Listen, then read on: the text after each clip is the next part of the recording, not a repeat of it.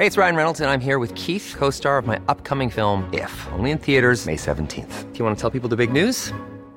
All right, I'll do. Sign up now and you'll get unlimited for $15 a month in six months of Paramount Plus Essential Plan on us. Mintmobile.com slash switch. Upfront payment of $45 equivalent to $15 per month. Unlimited over 40 gigabytes per month. Face lower speeds. Videos at 480p. Active Mint customers by 531.24 get six months of Paramount Plus Essential Plan. Auto renews after six months. Offer ends May 31st, 2024. Separate Paramount Plus registration required. Terms and conditions apply if rated PG.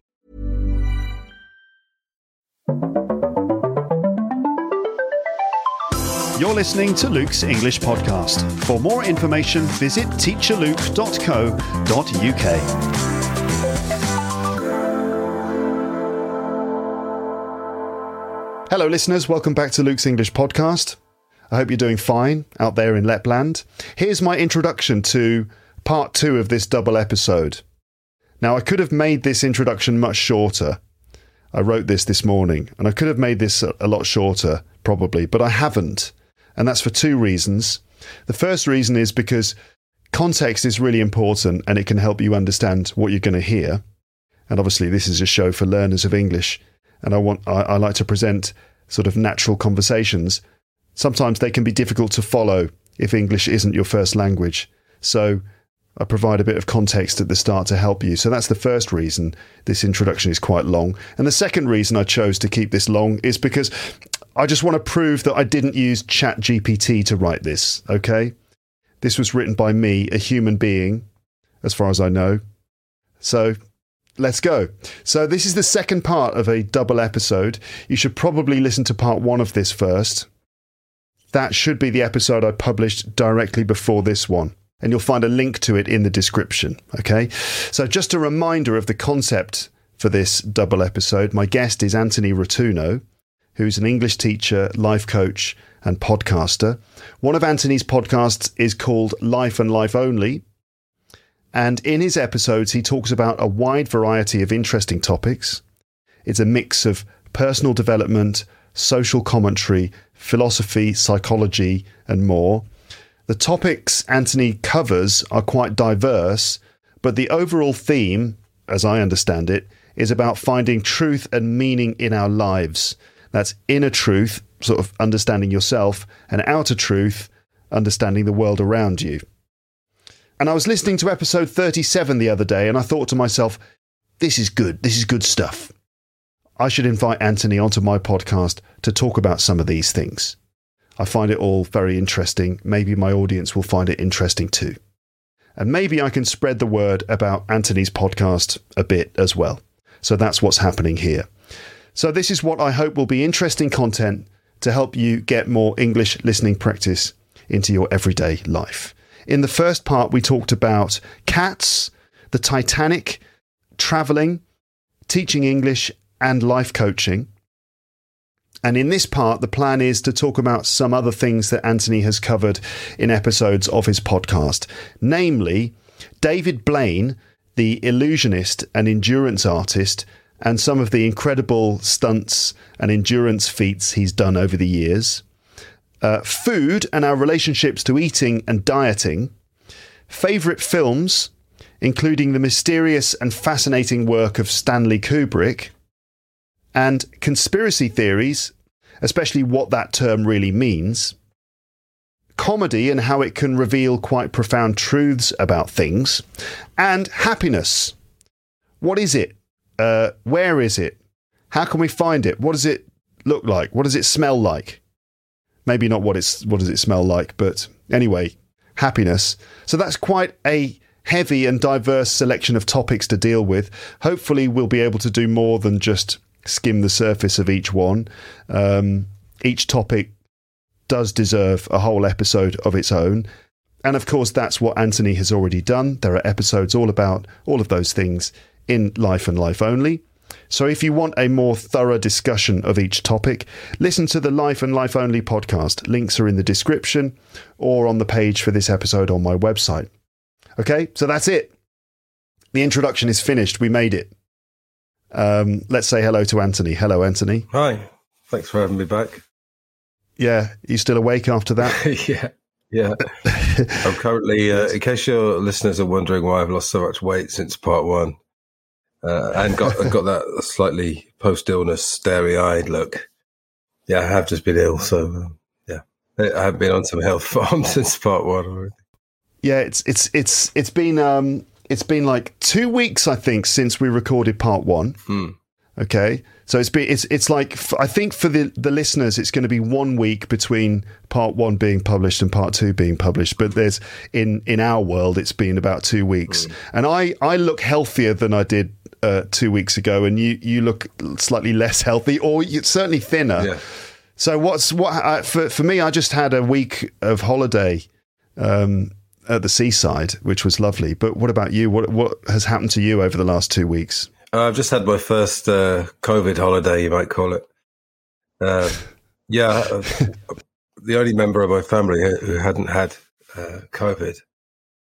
And then I was uh, about yeah about a couple of weeks ago, ten days ago, I was going through one of those periods where I wasn't having any rest at all, and I was uh, I kind of knew something was brewing, and I um, just woke up feeling like death warmed up, as we might say in England.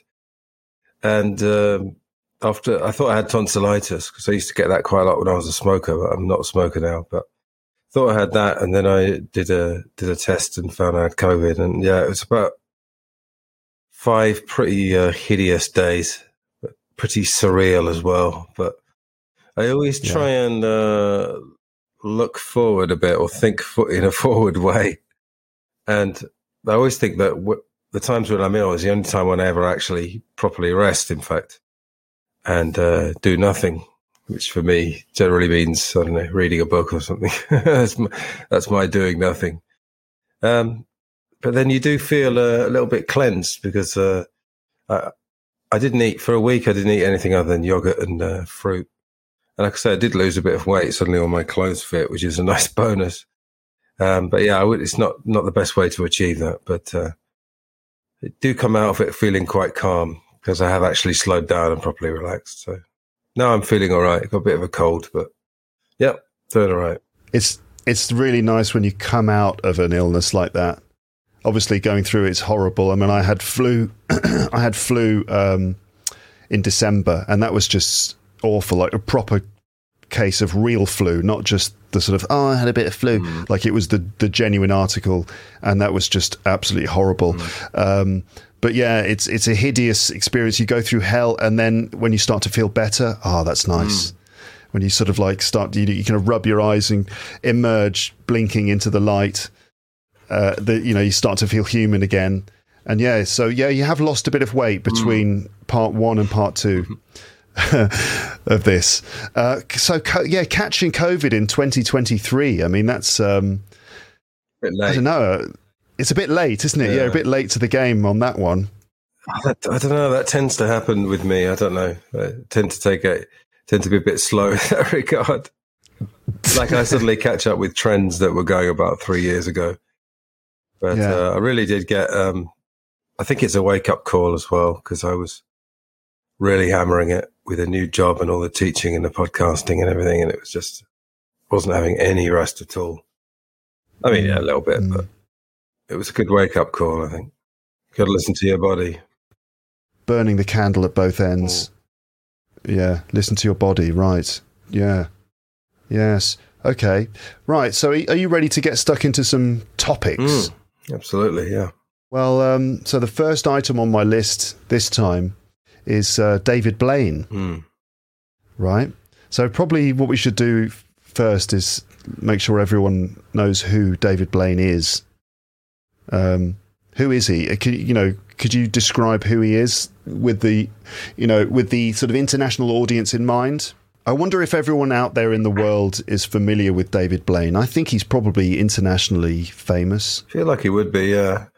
I mean, his job title would traditionally have been magician, although people tend to call him an illusionist, which is obviously along the same lines. It's funny that um, a lot of the time in America and Britain, you'll have these uh, more or less equivalents. And in England, of course, we have Derren Brown, um, who's obviously Mm. still around. The difference is Yeah. uh, Derren Brown seems much more of an introvert, and well, actually, maybe Blaine seemed an introvert as well. He, he sort of had a kind of brooding intensity about him, but um, Yeah, he became famous in the late 90s for street magic. And the idea was that instead of being, you know, in a studio and you get someone to sit down and do a card trick, he'd go out in the street. And the thing that he tapped into, I think, was that um, it doesn't matter if you're black, white, whatever race you are, doesn't young or old, rich or poor, you more or less have the same reaction when someone does some magic, which is actually that you start laughing. I don't know if you found that. You get, you know, mm. you laugh just because it's kind of nice, you know, seeing someone do something. You go, oh, blimey, how did he do that? So yeah. he does. Uh, he used to do card tricks and things like that, but then he branched out and he would make things disappear. And, and, obviously, you know, you can be a bit skeptical about all that. I don't think him or Derren Brown is ever claiming that they they're actually tapped into magic from some other place. They're just very, very skillful. But the interesting thing about David Blaine is that at some point, um, I think also in the late 90s, he decided that he wanted to test himself and do endurance stunts. Now, of course, the problem is that as soon as you start doing them, everyone's going to go, oh, right, that's a magic trick. You know, you didn't really bury yourself alive. The first one he did, he buried himself alive in a, in a coffin and they actually had, um, some, uh, he was actually visible as well. They had some water between the coffin and what people could see. So people could actually view it. And I actually think, I think it was genuine. I think he was testing the limits because he was one of those people as well. He said from a young age, he, he was a very strange kid. He'd do things like, you know, shut himself in a closet or whatever, just to test himself, just to see how long he could stand it. And uh, he would not eat and things like that. And uh, so then he, he started this parallel uh, career, I suppose, of what he would call performance art. The general idea being performance art is that the performer doesn't necessarily do a lot. They're just in a place and the art comes from the way that people react to what they do. So, um, yeah, she sort of had Derren and David at, at, around the same time on different sides of the Atlantic um, mm-hmm. doing this thing. Mm-hmm. Yeah, so it's sort of magic, uh, modern magic, I suppose. Yeah. Yes. Yes, definitely. Mm. So, shall we talk about? I mean, okay, just I, I guess um, yeah, David Blaine's first became famous, yeah, doing magic in the street, basically. Um, and he would, he, yeah, this mysterious aura. He'd be like, "Look at this. Let me show you something. Let me just try something. Mm. Look, look." And um, he'd be doing these wild, amazing feats of illusion, and then people kind of like, yeah, losing their mind in the street and stuff. Mm. Uh, yeah, fantastic. Yeah, and then he started doing these endurance feats. So when we say endurance, we're talking about sort of being able to kind of do something really difficult for a very long time. Yeah. So that includes being shut in one small space for a long time or holding your breath, you know, um, like holding your breath underwater for a very long time, standing on the top of a, a very tall pillar for a very, very long time. Um, so, yeah, t- well, tell us about some of the things that he did then. And uh, what was, what, you know, what do you think of them? Okay, well, in order, so he did buried alive, buried himself alive for seven days. Um, then there was ice. He was encased in uh, ice, very, very close to the ice for about three days. And bear bear in mind, let, again, let's just say these were genuine. All right. Yeah. Um, yeah. In all these all these cases, he would not be uh, sleeping or eating either, which is probably difficult enough. Just just that alone is difficult enough. But um, there's some good clips. He was on Joe Rogan a couple of years ago talking about the ice thing. I mean, he properly freaked out and started hallucinating. I mean, that was a pretty bad thing. And he, he said, I'd never in a million years do that again. Then he did another one. Yeah, he was on a pillar for a day and a half. But this one was quite good because it actually had an ending. And what they did was they constructed um, cardboard boxes in the last few hours. Mm. And then at the very end, they did a, you know, countdown 10, 9, 8, and he jumped into the boxes uh, to finish it. So people like that because there was a, some sort of ending rather than him just hanging around doing something. Yeah. Um, and yeah. then there was the one that's probably the one I was always most interested in was the one called Above the Below. So one I did the podcast yeah. about where he um, was in a box um, suspended from a crane over the by Tower Bridge, 2003. Yeah. And didn't eat for 44 days. And um, again, people have argued about, oh, you know, did he have pure water or did it have electrolytes in it? But he actually came up with an explanation where electrolytes wouldn't have helped him. Um, but uh, yeah, that was on. Uh, I was only there for the beginning. I think I went to Thailand to work, and uh, Channel Four actually had a live webcam. And of course, to some people, it just sounds the most ridiculous. Why would you bother just watching a guy doing nothing?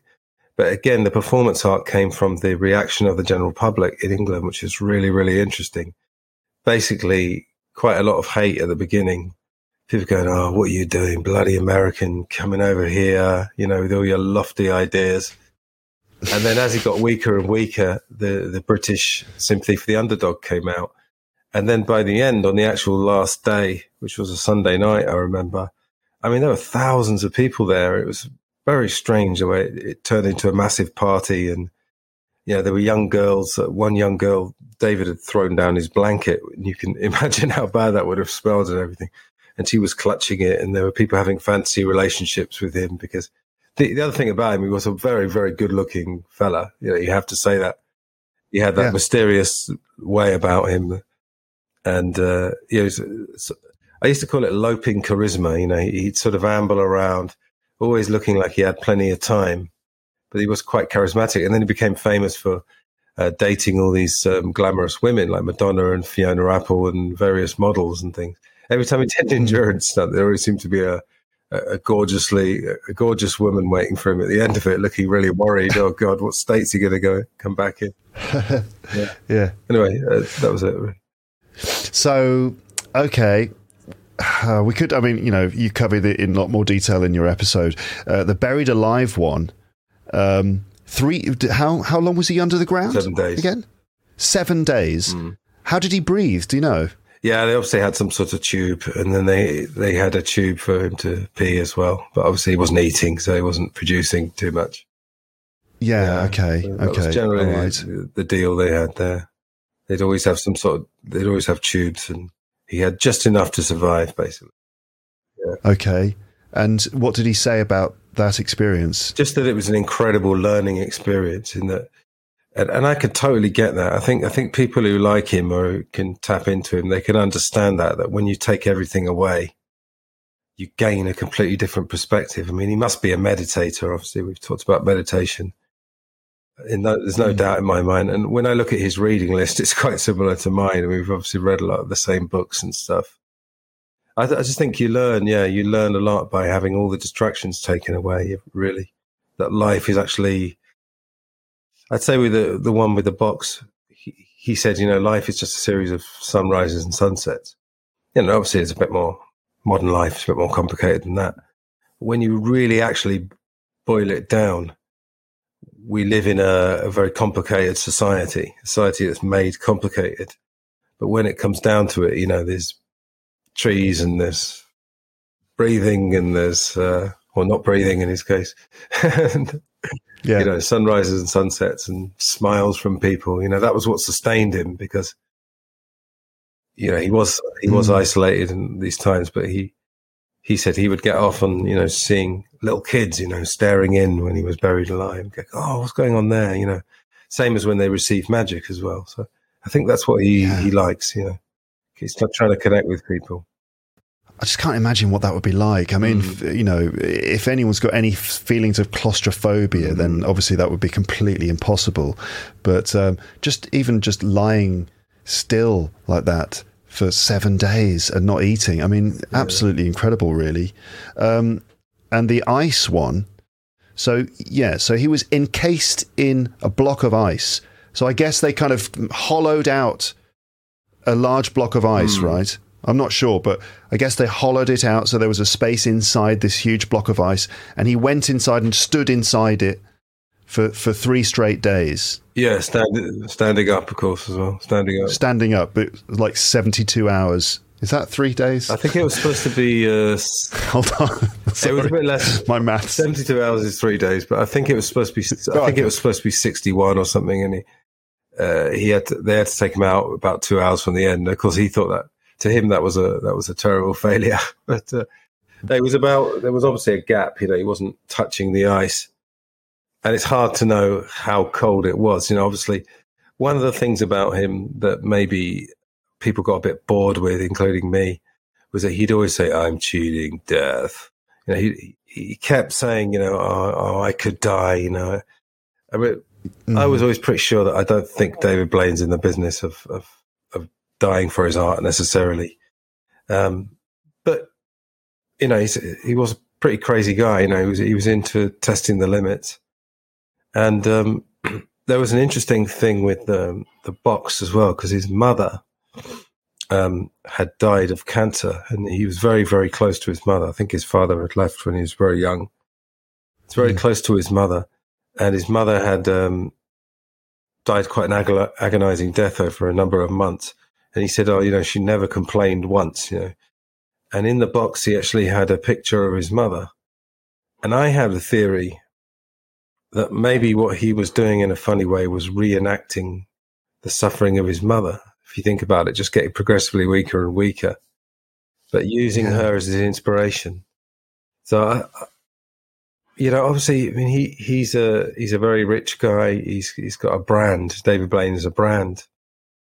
So I'm sure there's a business savvy side to him as well. But I, I like to think that there is that other side that it is personally cathartic for him. Yeah. You know? Yeah, yeah. Um, but I don't think he's. I don't think he was risking his life but I think he was taking it to the limit. The other one, yeah, was the breath hold. He was actually in. Um, he stayed for a week. Um, I can't remember what it. He was in some sort of uh, pod. No, it was like a it was like a glass bowl almost. A kind of a goldfish bowl yeah, like kind of thing. Goldfish bowl. Yeah, yeah. Huge goldfish bowl, and he was submerged in it with with with breathing apparatus so he could breathe. But he was basically under the water for how long was a it? week, A week a week. Yeah. So, I mean, when I'm when I've been in the bath for about twenty minutes, mm. you know, my finger, like you know, when we when we lie in the bath or in a swimming pool or something for about twenty minutes, your fingers start to go all wrinkly. Prune, yeah, yeah. They go into like they prune, yeah, look like prunes. So God knows what happened to him after seven days, um, submerged in water. I mean, he, he yeah. There's pictures of him. Yeah, I could we could put some links if you want, and uh, yeah. Yeah, they just went completely white. His feet and his his fingers was just like totally white, and uh, yeah, it was it was quite gruesome. But what he did with that one, that that was the last one that I was probably really interested in. That was the one after the starvation one, and um, yeah, he was trying to break the breath hold record, but of course he's a, he's an enormous handicap because he'd spent a week underwater already and then the producers decided to make it more fun. They were going to put a load of uh, chains on him, like they would have done with Houdini, because Houdini's basically his hero as well. Um, so the breath hold started. He was already under a massive handicap, and then he had to um, release all these chains from his feet and, and, hands, just to make it more and more difficult. And of course, he didn't didn't break the breath hold. Still did whatever he did seven minutes. Incredible. So he spent he, sp- he spent seven days in under the water, mm. and then after that seven day experience, he decided to try to break the world record for holding your breath. Yeah. With chains on him as yeah. well. What? I know yeah. it's silly. It's a bit it? much. It's silly, but then he did manage to break the uh, record with. Uh, probably allowed to breathe pure pure oxygen. There's a separate record. And he did something like 19 minutes on one breath on the Oprah show. Think 19 it was, I think it was 19, something like that, 17, 18, 19. Yeah, it was extraordinary, yeah, and and quite stressful to watch mm. because at the very end, you know, after he'd broken the record and he's still holding his breath, and you kind of think, what's going on mm. inside his body mm. after that time? And you know how desperate you get when you've we've all done it. We've all been in the bath. We've all dunked our head under the water and tried to hold our breath, and you get to a point where you sort of stress out a bit, and you quickly, you know, get to the surface and start breathing again. Mm. So after 19 minutes, the level of stress must have been unbearable, I imagine. Um, yeah. He did a TED talk about it and it described it in quite a lot of detail. I think the thing that is interesting about all these stunts is that we can all relate to them in a very small way because, you know, probably we've all had some kind of confinement, probably only for a minute or whatever. Um, we've mm. all been very cold, I imagine. So that was the ice one. Uh, we all know what heights are like, you know, when you're a kid and you, you go to a high building and you have that exciting but terrifying feeling of height. and then we've probably all um, had a time we haven't been able to eat. You know, we can all identify in a small way. Uh, I think the Yeah. breath hold. I suppose when you're a kid, when you're a when I was a kid, I used to like breathing, uh, um, holding my breath. Sorry. So uh, I think I identified him a bit because I've always tested myself in small ways. You know, nothing like that, but yeah, I don't know. Again, just just um, saying that it is genuine. Um, I think it just he is showing that you know we, we our limits are much uh, much further than we think. You know, hmm you know, and you should test yourself a little bit. Yeah, that we can be pushed quite far, and that we do have yeah quite a lot of inner in ourselves. I remember that after well when I was uh, on holiday with my wife in Indonesia in I don't know what year it was a few years ago, and um, we one of the things that we realised we could do on one of these islands was climb this mountain. It's an active volcano. And it's, you know, when you go to these places, there's like a number of different things that you can do as a tourist. You know, there's like this kind of trip, this, you know, this backpacking adventure thing you can go on. And one of them was climbing Mount Rinjani, which is an active volcano on one of the Indonesian islands, Lombok. And uh, it was like, oh, it's going to be a three day thing. We can do some camping while we're doing it. This sounds like it could be fun. It turned out to be a, a real ordeal, like a, a really, really hard thing to do. Um, climbing up in really hot weather, the, the thing is covered in volcanic dust. Uh, and so you kind of climb up, you go two steps up and you slide down another step. You know, like what it's like climbing up a sand dune. So it was like that. The thing is 3,726 meters up to the peak. We climbed all the way up to the top over about two and a half days. Uh, but it was, it was a really, really, really difficult thing. Like one of the most difficult things we've done. Hmm. It's like a benchmark for the two of us. It's like, well, you know, this, if you think this is difficult, remember we climbed Mount Rinjani, so hmm. we can do this. But there, just climbing up the foothills was difficult. There was like we call them the seven hills now hmm. because there were these seven horrible hills that you had to climb up, and even just to get to the like the beginning almost, you get to the crater rim, and then from there there's an, a climb up to the peak that you have to do first thing in the morning, and yeah, you kind of think I'm exhausted, but then you keep going. You know, you just have to keep going. You, you try not to look all the way up to the top. You try not to see the whole um, the whole climb. You just do it step by step, which is a thing I learned from doing that. That sometimes you have to just keep get your head down and focus on the next step. And if you can get the next step, you can then get the step after that, rather than trying to see the whole thing as one big.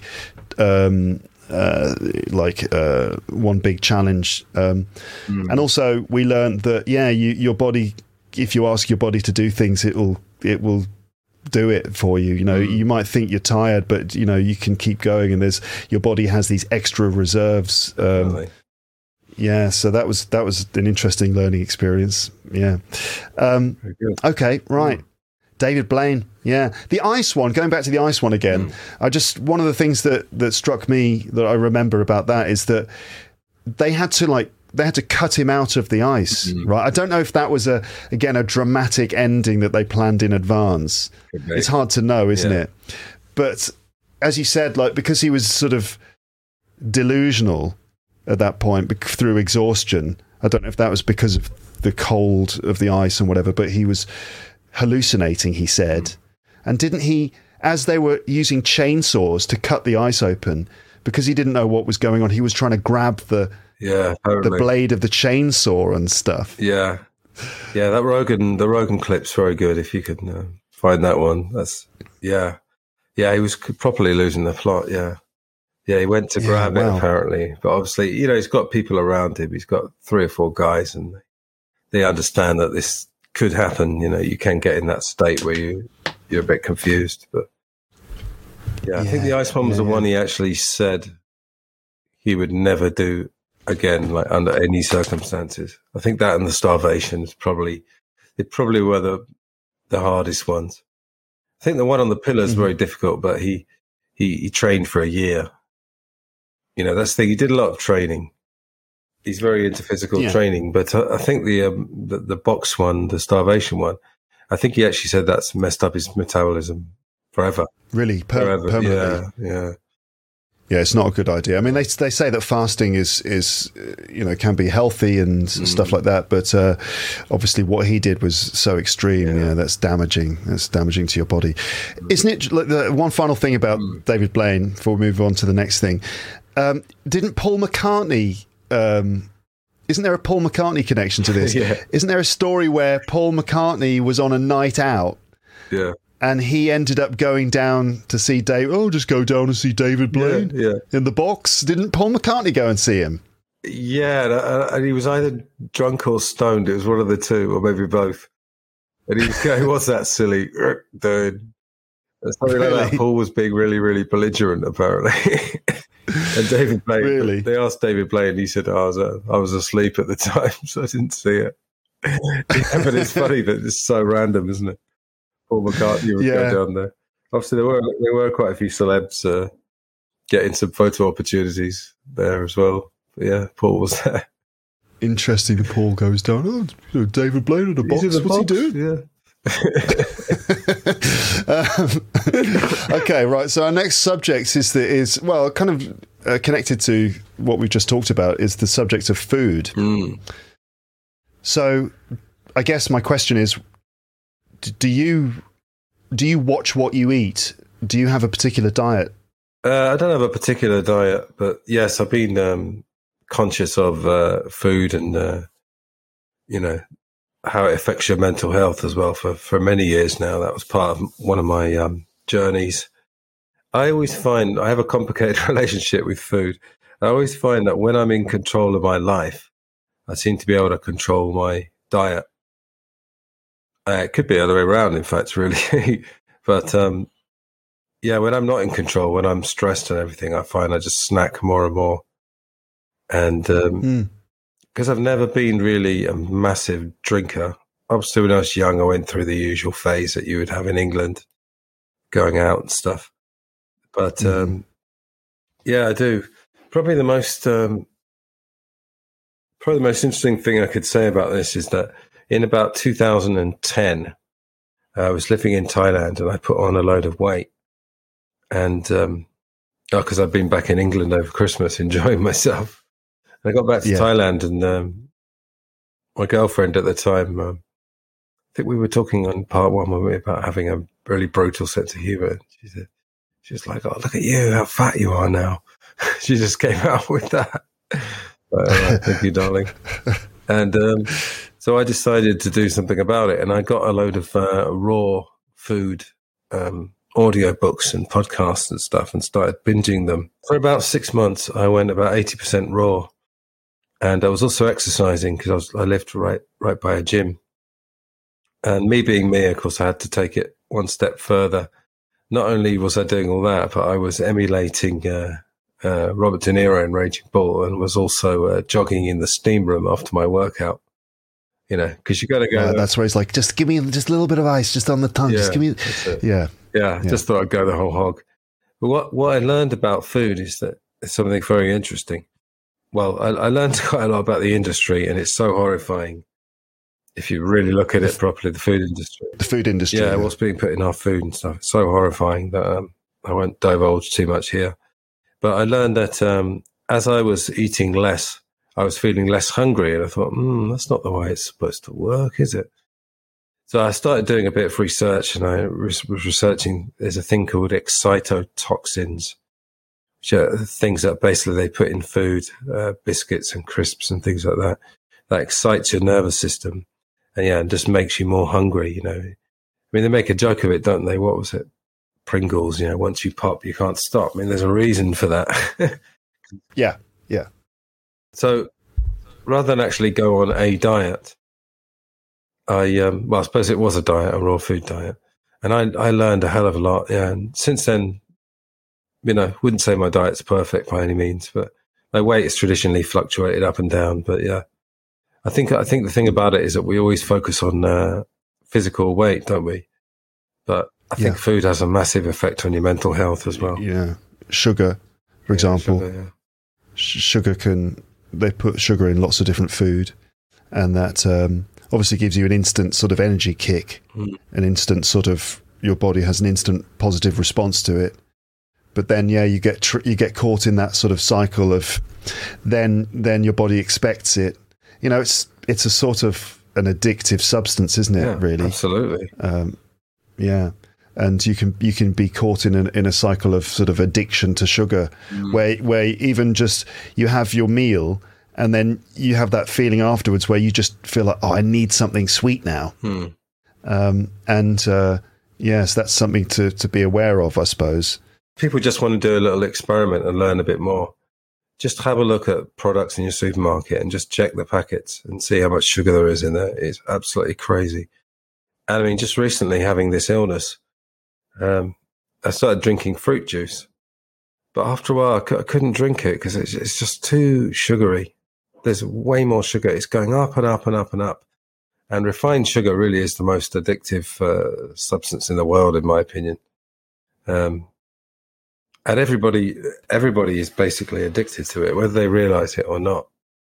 Everybody has a certain amount of refined sugar in their diet every single day. I mean, you can't help it unless you get proper organic food and things. Um, so that's really something to, to bear in mind. Yeah, because there, there's simple sugar and there's refined sugar. And you like to think that in a, you know, an apple or an orange, you're getting simple sugar that you need. But there's no way we need as much sugar as we have. No way. It's not that necessary. Yeah. But it's just highly addictive. And things like chocolate bars and, and hot dogs and hamburgers, I mean, they're just, they're genius creations of uh, addiction, basically. And, and it is addiction. Yeah. Let's call it that. You know, we're all pretty much addicted to refined sugar, unless you make a really, Right. really massive effort. But I mean, it's just in everything. You know, it's in uh, carrots and bread and things like that. Things that you wouldn't expect. You just find sugar Yeah, yeah. everywhere. Yeah, bread. I mean, when I go to the supermarket, living in France, one of the advantages is that the boulangeries do sell pretty good bread. I mean, it's like homemade bread. You can get sort of like really good bread varieties using whole whole wheat and other types of uh, you know cereals and stuff. And it's it's really good quality stuff. You know it is because after about 24 hours it's gone hard and you can't eat it anymore. You know it's it's not like um bread that I often find in the supermarkets in England. I'll go to the supermarket and I'm looking for nice bread, and all the packets of bread, you know, uh, the sliced loaves which are in plastic bags. You look at the. I'm searching through the ingredients, trying to find ones that don't have, you know, a lot of sugar in them because you can often find sugar in the ingredients list. They add that to add flavour to the bread, and other other things that will preserve the bread. Like that bread lasts all week. You know, a, a loaf of bread will last you all week. I mean, I don't really, I'm not an expert, of course, on nutrition and stuff like that, but I think, you know, it's a bit it's suspicious. I, I feel a bit hmm. suspicious when a loaf of bread that you've bought lasts all week and it doesn't start to go mouldy or, or start to go hard. Now, hmm. obviously, it's inconvenient when your bread, when you pull it out of the cupboard and it's got little bits of green mold in it and you've got to throw it away. Hmm. But uh, if the bread does grow mold after a few days, that's or you know, or at least it goes hard or something after a few days. That's sort of normal. That's what bread should do, really. But when it's not, and it stays fresh for ages, then yeah, they've probably done something funny to it, which which keeps it fresh. You know, preservatives. Yeah, Yeah, yeah. There's an experiment. Um, do you remember the guy who ate McDonald's for a month? I think his name's Morgan Spurlock. Morgan Spurlock. Yeah, that film, uh, Super Size Me. Super yeah, I used to use that in. I used to use that in uh, English lessons Yeah, me too, sometimes. yeah, yeah. I built some English uh, learning materials from it, and I remember doing a few classes where we would do maybe the the morning session would be about you know that and it's like discussion language work listening comprehension. Mm. everyone is is can relate to the subject of mcdonald's and stuff Mm. like that. And it and yeah the story talks about how he the, the documentary is that he chooses to eat mcdonald's as a challenge. He eats uh, meals from meals. mcdonald's for every three meals a day all from mcdonald's for a long time. And then we see what happens to his body. And it's quite horrific really. But then every single time i did that lesson uh, it would be we'd stop for lunch, and after lunch, I'd say to everyone, "Right, did you have a nice lunch?" And I'd say, "Who had McDonald's?" And like loads of them Yeah. would have would say, "Oh yeah, we went to McDonald's because." I don't know what it is about McDonald's and the marketing of it. Just looking at the products, looking at the name, and looking at the logo and stuff made people want to go and eat it, Yeah. even though uh, the documentary showed what it did to his health. Yeah. But yes, Morgan Spurlock, Supersize Me. Yeah. Yeah, what were you we going to did say an experiment. There's a, it's on YouTube. I think there's a video where he he kept, um, I think it was a, a burger from a burger shop, and then a McDonald's burger, and then chips from a proper chip shop, and then McDonald's French fries, and he kept them all under a you know a plastic container, and he was checking on them. He left them at room temperature in his office, and he was checking on them every two weeks. And obviously, there was a you know he was the way he delivered it was quite comedic. And he said, "Oh, let's have a look after two weeks." And there was mold growing off the proper burger. And I won't go into the details, but by um, I can't remember if it was it was something like four weeks, maybe even six weeks. And the kicker was that the McDonald's French fries had not altered like at all, like not not at all. They looked exactly the same. Presumably, you could have eaten them. You know, and that is that is quite scary if you think about it. What was it? Four four weeks, six weeks, something like that.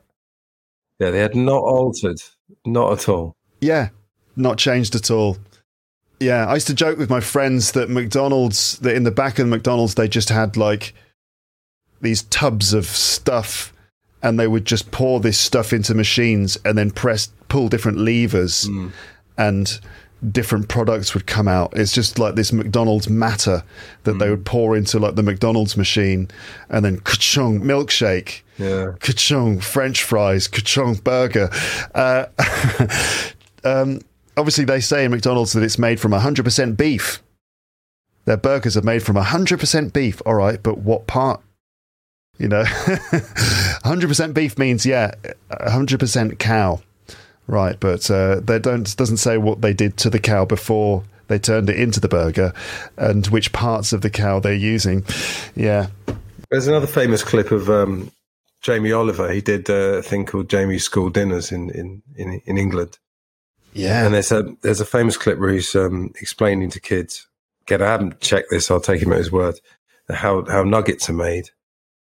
And he said, "Oh, so he has this um, raw chicken." He says, "Right, what bits of a chicken can you eat?"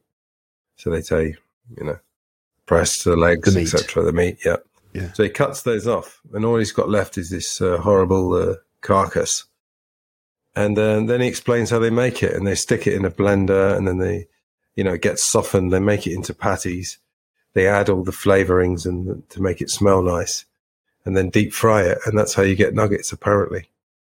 And all the children are Yeah. going, "Ah," you know. But of course, at the end, he says, "Is anyone going to stop eating nuggets?" And they're like, "No, no," because he said that it's not because they're stupid; it's because of the it's the pull of it you know. But I mean, I stopped eating McDonald's and Burger King years and years ago, and uh, all all it takes is just to stop for a bit, and uh, I'm sure you wouldn't miss it that much.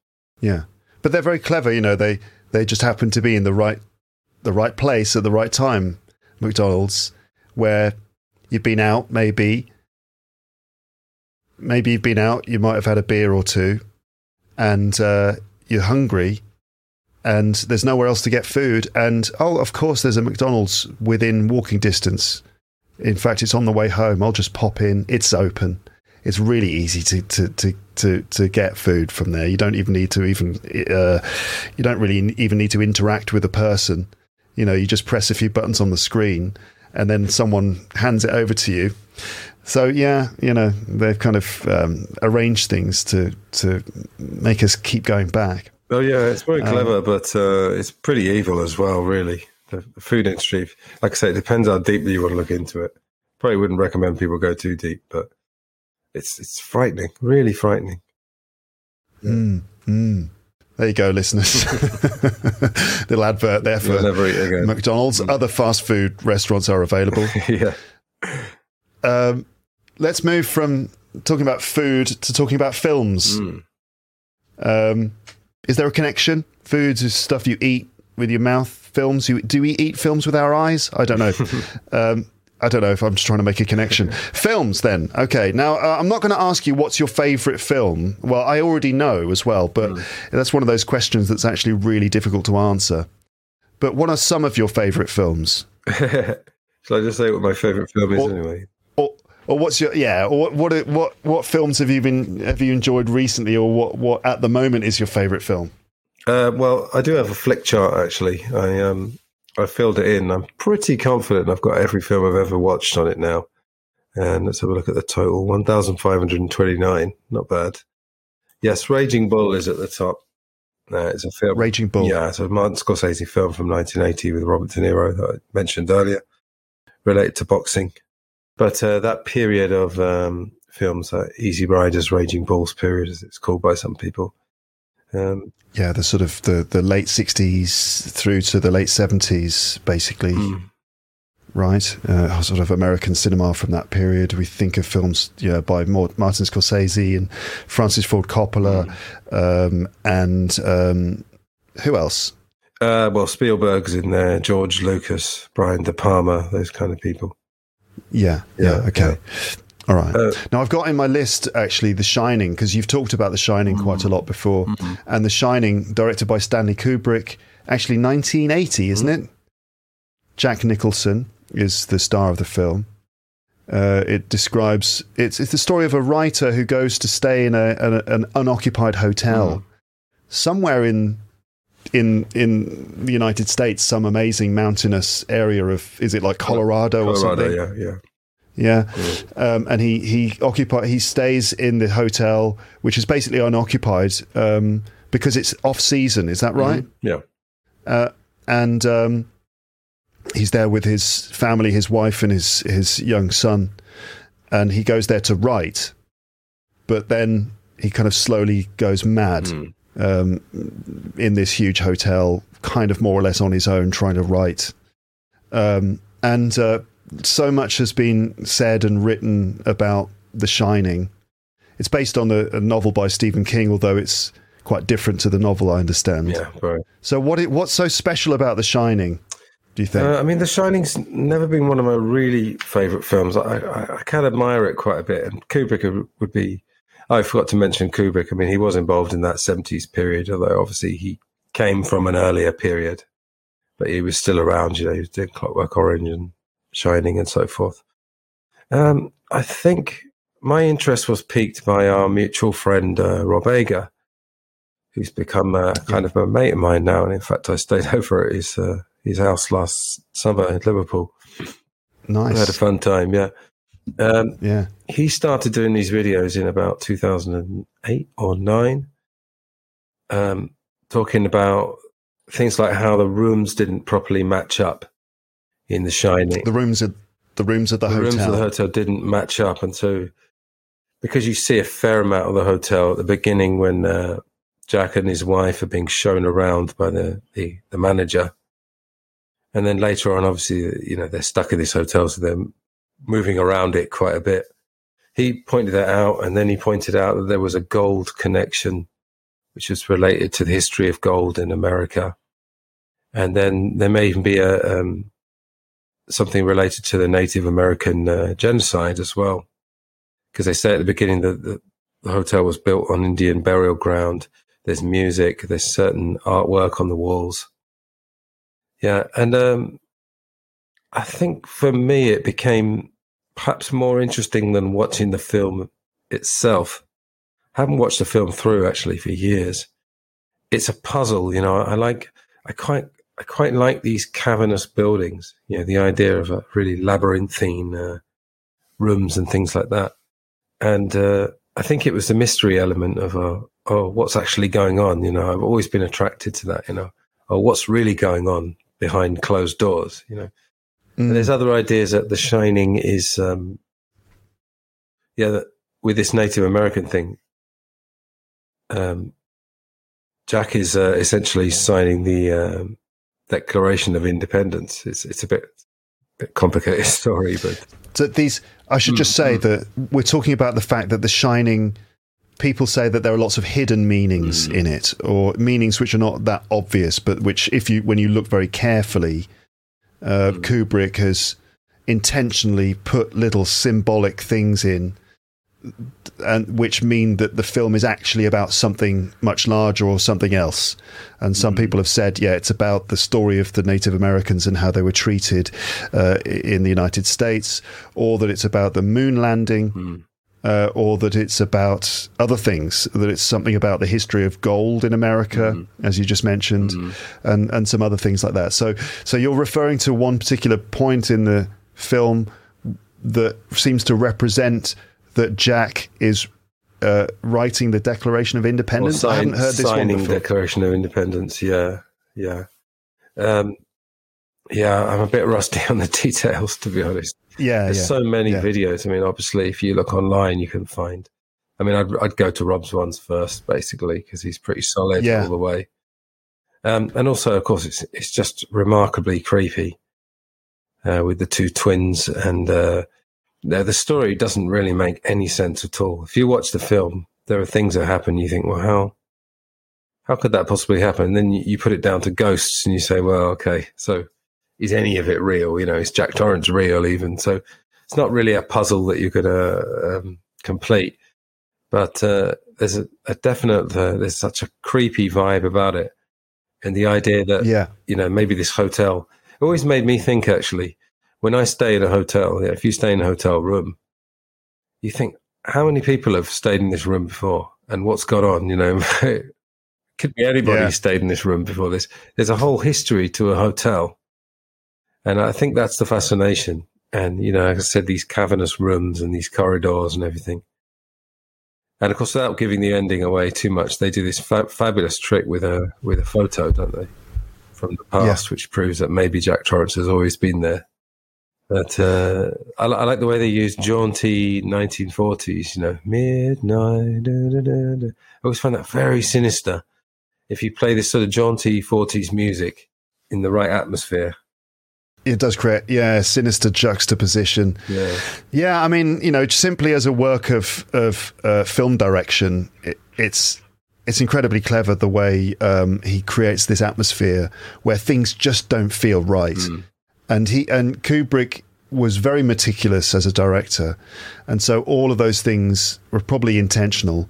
Like as you say, the design of the hotel mm. that you see, there are quite a lot of establishing shots of the hotel, or moments where we see you know the hotel and we get to know the layout of the hotel to some extent. Mm. And then there are some moments where we follow the characters as they walk through the corridors and you realize that they, you know they enter a room that has a window with light shining through it and you realize wait a minute this isn't possible. There's, it's not possible for there to be a window that shines light in from this position. Mm. And you might not realize it when you first watch it but it does give you a sense of unease and a sense of things being quite strange and weird. Mm. So th- all of these little touches, yeah, have led people to interpret the film in all sorts of different ways. I watched that documentary with my brother recently. Uh, it's called Room Two Three Seven. It's quite a famous documentary. A lot of other, a lot of, lot of people say that it's nonsense. You know, a lot of those those ideas, and they will posit other. Um, other sort of interpretations of the film instead. But it's just interesting that there's such wild, wildly different interpretations of what the film means. Um, you know, it's fascinating. Well, it's Yeah. an interesting microcosm of maybe something we'll talk about later, which is alternative theories and conspiracy theories. Because Mhm. Mhm. in in that world that I know pretty well, uh, again, it's just a mixture of credible ones and, and ridiculous ones. I mean, that's Yeah, is, well, you know, you Let's go on to talk about that. Let's go on to talk about that. That's that's the next item on my list, which is conspiracy theories. Hmm. The, the the the question that I actually have is, I think. Well, I think most people listening will know what a conspiracy theory is. Most people understand the term to mean basically the idea that oh, it's hard to hard to define it. Uh, Um, well, just the idea that two or more people have got together in a secret way and planned something.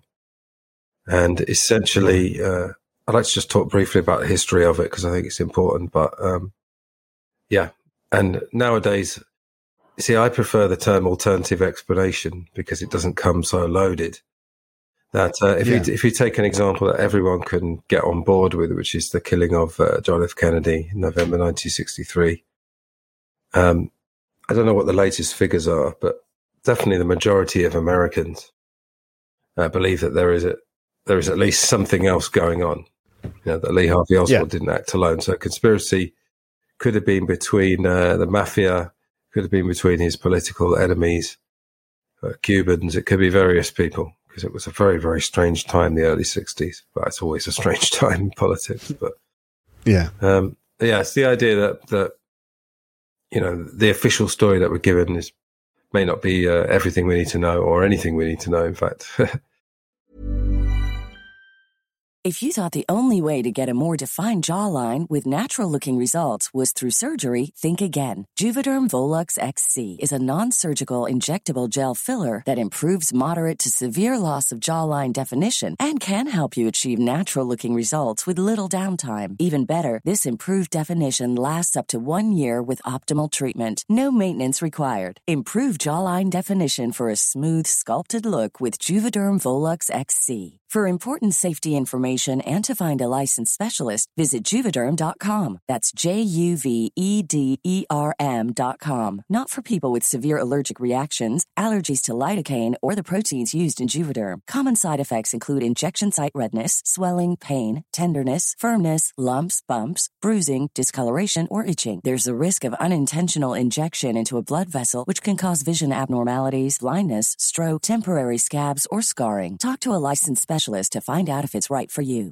Ready to pop the question? The jewelers at BlueNile.com have got sparkle down to a science with beautiful lab grown diamonds worthy of your most brilliant moments. Their lab grown diamonds are independently graded and guaranteed identical to natural diamonds, and they're ready to ship to your door. Go to Bluenile.com and use promo code LISTEN to get $50 off your purchase of $500 or more. That's code LISTEN at Bluenile.com for $50 off. Bluenile.com code LISTEN. Yeah, the official story of that being that um, Lee Harvey Oswald was the only um, gunman, mm. and that from the window of the book depository building, he uh, managed to assassinate. Uh, President Kennedy. Mm. And the reasons given, what, what in the main in the official version of that story, what are the reasons given for him doing it? What are the uh, motives? Oh, again, this is, this is so complicated. But I mean, he may have been a communist or a communist sympathizer. It would have been really a political assassination. Um, yeah, funnily enough, thinking about it, it wasn't really, he didn't really have a chance to give a clear motive because of course he was killed himself live on television. Yeah. Um, but yeah, would it, people would say it was to do with yeah the political leadings of uh, JFK, but, but, yeah, that's a really good question because I, I, don't I don't know I don't know if anyone's actually come up with a really good motive for Lee Harvey Oswald. I mean, he, we know he defected to Russia. Um, but then JFK was supposed to be soft on, they always call it soft on communism when you're trying to build a decent relationship with the USSR. Yeah, yeah. that's actually a good question.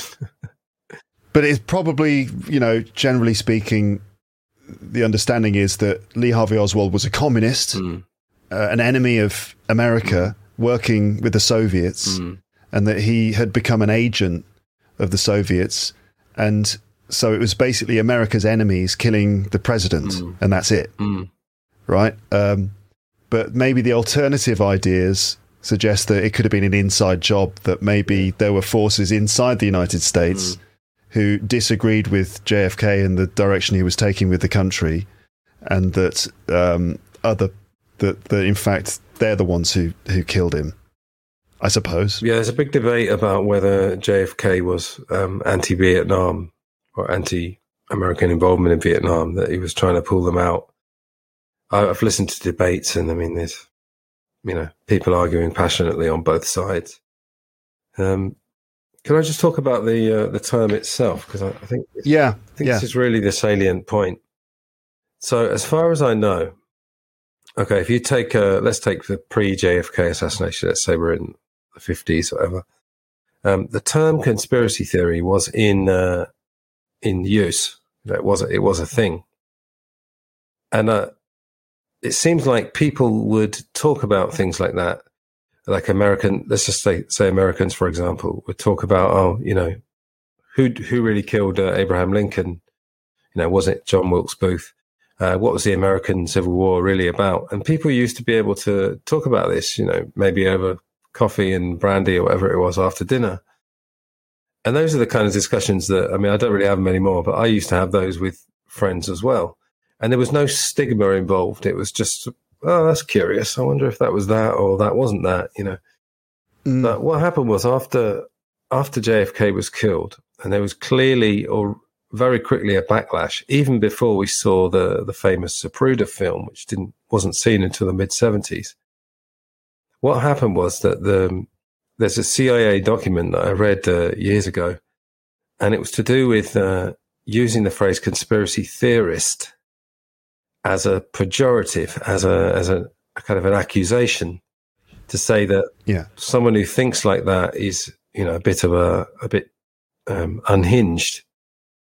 Um, yeah, a mad person who wears a tinfoil, tinfoil hat. hat. Yeah, so all the all these stereotypes were created and everything, and we do know um, there's a thing called Operation Mockingbird, which again is a What's thing. That? It's not a theory.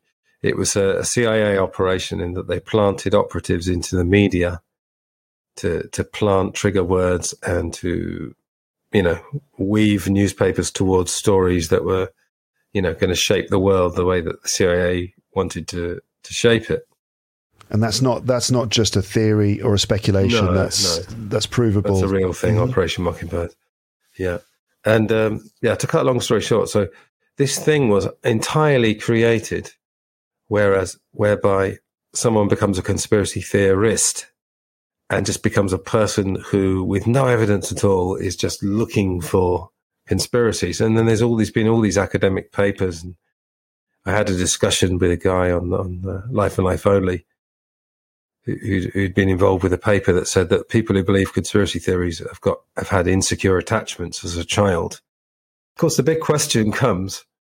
Well, maybe if I believe that, maybe i have got an insecure attachment as a child, or maybe I did some research and found that a lot of it was true. And, uh, you know, that's a bit of a radical idea. But um, anyway, so th- this is just this is just carried on and on and on. And the problem is, it's like anything. When you hear intelligent people on TV ridiculing it and talking about tinfoil hats and things, it suddenly has a lot of credibility. And so, but it, it's just been planted deliberately in the culture. And I've had conversations with people where um, we're talking about something and I present a bit of evidence and they're fairly open minded and they kind of go with it. Let's say about 9 11. Okay. I mean, I don't think 9 11 was necessarily an inside job, but there's no way if you research more than half an hour that you're not going to think there's something at least slightly strange, you know, and there's 40 or 50 anomalies that build up. Anyway, you could be having a discussion with somebody. And then as soon as you reach the point where they think, oh yeah, maybe he's talking about conspiracy. They either they sort of shy away. I've had this so many times where they get a little smirk on their face, and suddenly it's a place that you can't go. So what's happened is this phrase has been used to brilliantly shut down debate. You know, it's like it's like almost having an allergic reaction. That's why I think mm. it's been planted because it's it's created a reaction in people um, so really, my my angle is not about you know JFK or Princess Diana. I mean, if you want one that that just seems like a slam dunk to me, the the, the death of uh, David Kelly, the weapons inspector, two thousand and three. Right. so we need a bit of context for that. Yeah. 2003, the USA uh, and the UK, and probably some other countries, I can't remember exactly which ones, uh, decided to, how shall I put it, invade Iraq and uh, remove Saddam Hussein. Mm-hmm. Um, and they they presented it as um, a way to prevent uh, terrorism, mm. and they said that there was evidence that uh, in Iraq they had access to weapons of mass destruction. Mm. The idea being that Saddam Hussein supported terrorists, and that terrorists would be able to get their hands on like nuclear weapons or something similar and do something like 9 11, but at, on a much larger scale. Mm. And so we need to go in and we've done it. We've got the intelligence reports. They do have weapons of mass destruction. So we're going to go in and do the right thing. Mm. That's, that's, that's the kind of context. And David Kelly was a, a an expert, a weapons, um, a weapons inspector. What happened? Yeah, well, he, he was involved with a report which was basically saying that they didn't have they didn't have that, and uh, they did. The, the report said that they didn't have didn't find weapons of mass destruction. Yeah, and then there was a big scandal with uh, this uh, sexed up dossier that said that uh, I think it was the forty five minute claim, wasn't it? That um, Saddam uh, could uh, yeah blow up the world in forty five minutes essentially. Again, a bit sketchy on the details, unfortunately, but. Um, mm and uh, he was under a lot of pressure. And then suddenly he was found uh, dead in the woods, and he'd actually taken an overdose and cut his wrists as well. And there's a whole uh, whole story to it, but it was interesting to see in real time something like that happening because we we don't know what it was like when John F. Kennedy was killed, but that was one that was happening in real time. And the way that it just because the new because of the news cycle, it's a story for a while, but then the news cycle moves on so quickly that it gets forgotten. But uh, what happened was there was, I think it was a Liberal MP, Norman Baker, uh, started his own investigation. And um, I haven't read his book, but I've heard on good authority it's a good book. And he found that he almost certainly didn't kill himself, that something else happened. But, you know, I heard these, a friend of mine posted a clip around the time on his podcast, or it must have been a few years later, of these people on a BBC radio program. And it's just the smugness of this guy's tone. He's going, oh, yeah, conspiracy theorist. You know, you, when you listen mm. to the, the tone of these people and how dismissive they are, and you, again, you just, you have to marvel at what a well created phrase it is to just mm-hmm. shut down debate because it's just so yeah. easy, isn't it? You know. But it, it is also clever in this fact, in the sense that to an extent, there are certain. We, we all have seen uh, videos or have heard people talking about ideas, and th- so there are some people who clearly just seem to make stuff up. Oh yeah, sure. And yeah. they just they've they've their approach is to they've decided that things are not as they seem. Mm. And then they seem to just pluck evidence out of nowhere and they just seem to make stuff up. Mm. Right? and these these sort of people who I don't know that you, you, just see even conversations on the Joe Rogan podcast with certain guests that he has, mm. And they're talking about chemtrails or they're talking about the moon landings mm. or whatever.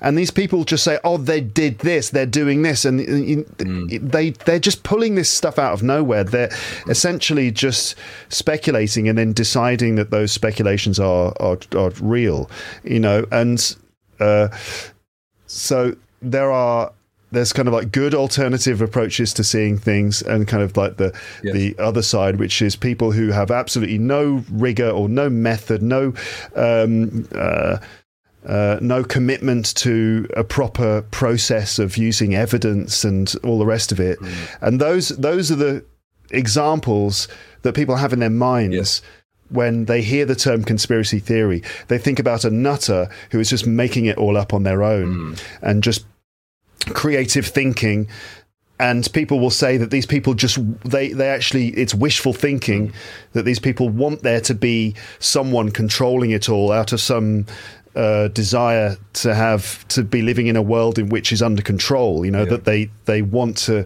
imagine that the world is under someone's control and that it's not all just sort of random or something you know so yeah. so there's that. There's those sorts of people who have those sorts of ideas and present their ideas in that kind of way. And they sort of spoil it for everyone else in a way you know? And you know another example is the paul is dead con- the paul is dead conspiracy or the paul is dead uh, idea.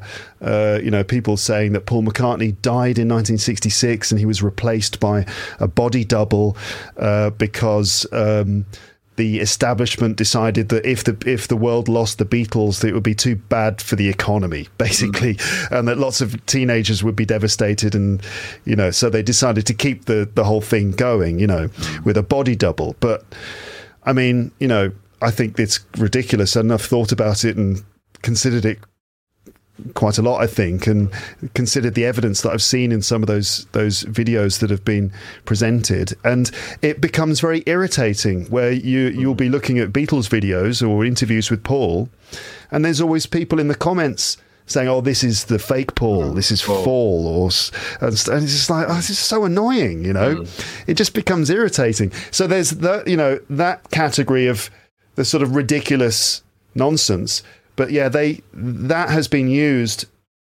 The the term has been used to kind of lump in those people, maybe with people who have perhaps more reasonable alternative approaches. Yeah, researchers. You know, so the, researchers. It's been yeah, researchers, people who actually you know use the right methods. Mm. So it's all been mixed in together, and so yeah, that's again why conspiracy theory or conspiracy theorist is such a powerful term, mm. is because you say that and instantly people just you know um, imagine that we're talking about these kind of people who've got no method at all.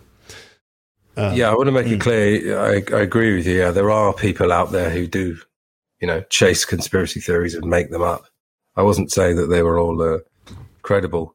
I'm just saying, like mm, as you said, mm. it, they'd be lumped in, and there's no middle ground. You know, there, are people who basically believe uh, mainstream news, probably scan it for ten minutes a day.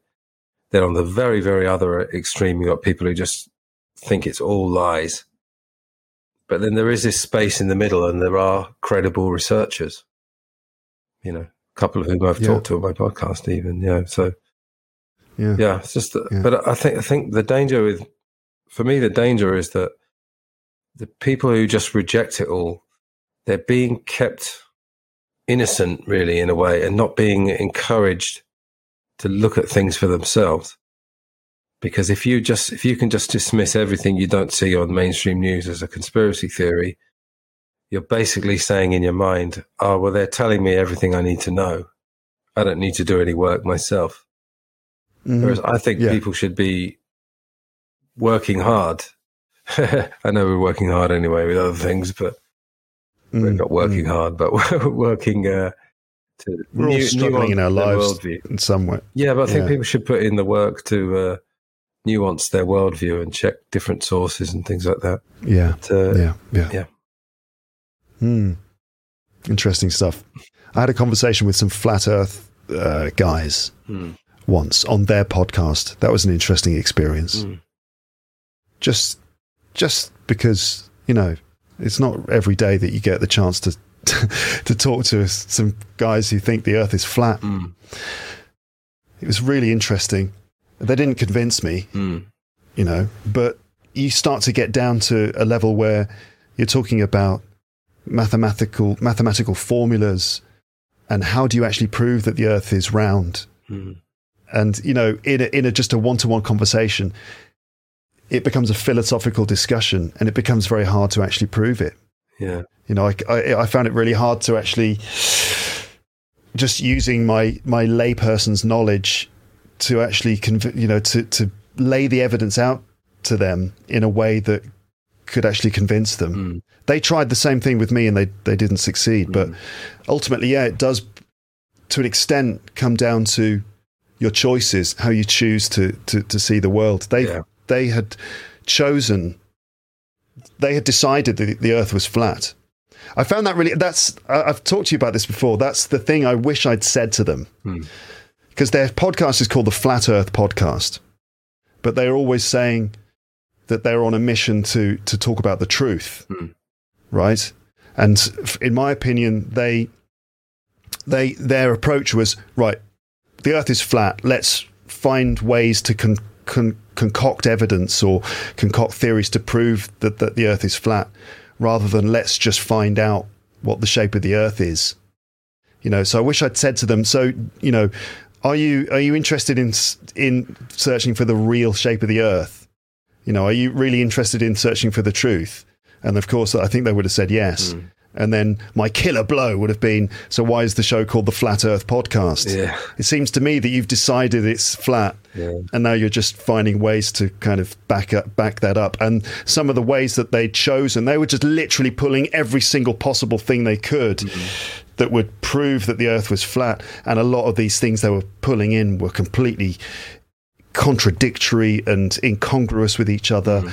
and not backed up by real things. Like one of them was saying, Oh, yeah, I'm building a, a, model of the universe in my back garden, mm. right, as a way of proving it. And it's like, Are you really building? So, how big is the sun? You know, I didn't ask them these things. I wish I had.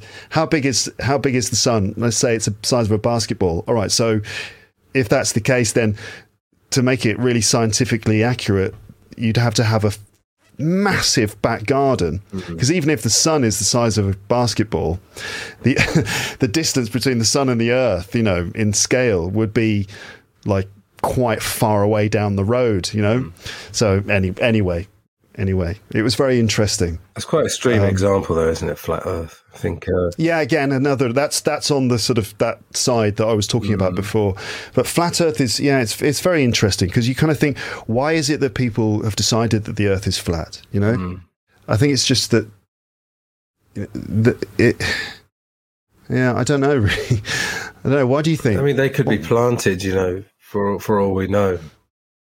I think these things Mm-hmm. are put in there just to discredit the whole deal. But there are, you know, there are wacky people out there, you know. I mean, I think I think in every in every walk of life, you get people who are seeking attention, people who are hoping someone else will tell them what's what, and then people who like to try and find things out for themselves. So, like I say, I mean, you you if you look at the news, it's a bit like the food industry. It's it's how far you want to go into it. You know, you can hmm. skim the surface and have a quick look at what's in the packet, and then buy it. Same with the news. You can have, you can have a quick look at the headlines and say, "Oh, that happened, that happened, that happened." Oh, I'm basically informed. Or you can go deeper, but you're you're always in everything. You're always going to get different types of people, and that's just a reflect. This is just a reflection of it, really. Yeah know, yeah But uh, there's so Yeah. many credible alternative researchers out there.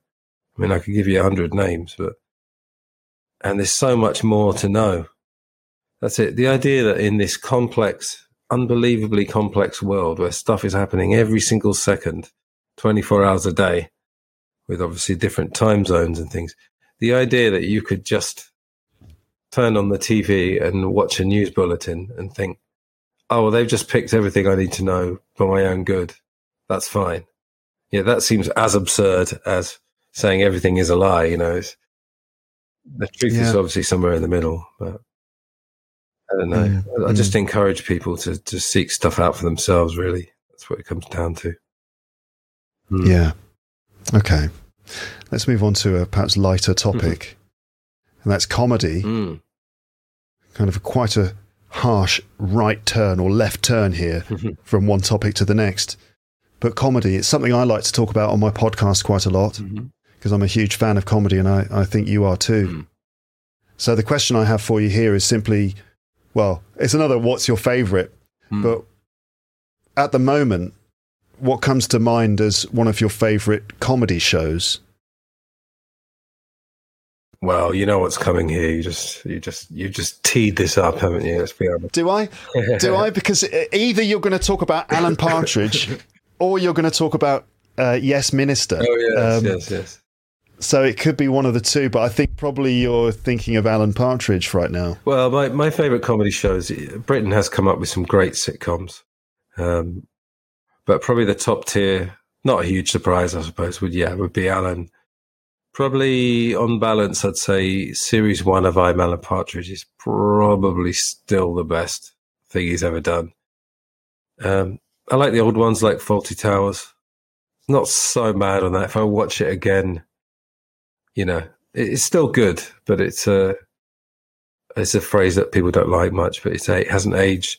But I, I don't mean in a woke sense. I'm just talking about the, the jokes. They don't, because we've, humor's got a bit more edge nowadays. I meant it in that sense. Yeah, I think there was a sweet spot in the 90s. I mean, I, I loved things like Absolutely Fabulous. And it wasn't Yeah. that there were any great lines or any, well, I suppose there were great lines or great stories. It was just something about the atmosphere of it. I liked One Foot in the Grave because the thing about that was it wasn't about an old guy complaining. It was about how mad normal life is, suburban life, and how many strange things are going on all around you. But yeah, the top Yeah. tier probably uh, Blackadder, Only Fools and Horses, Yes Minister, and Alan, and obviously The Office as well. Yeah.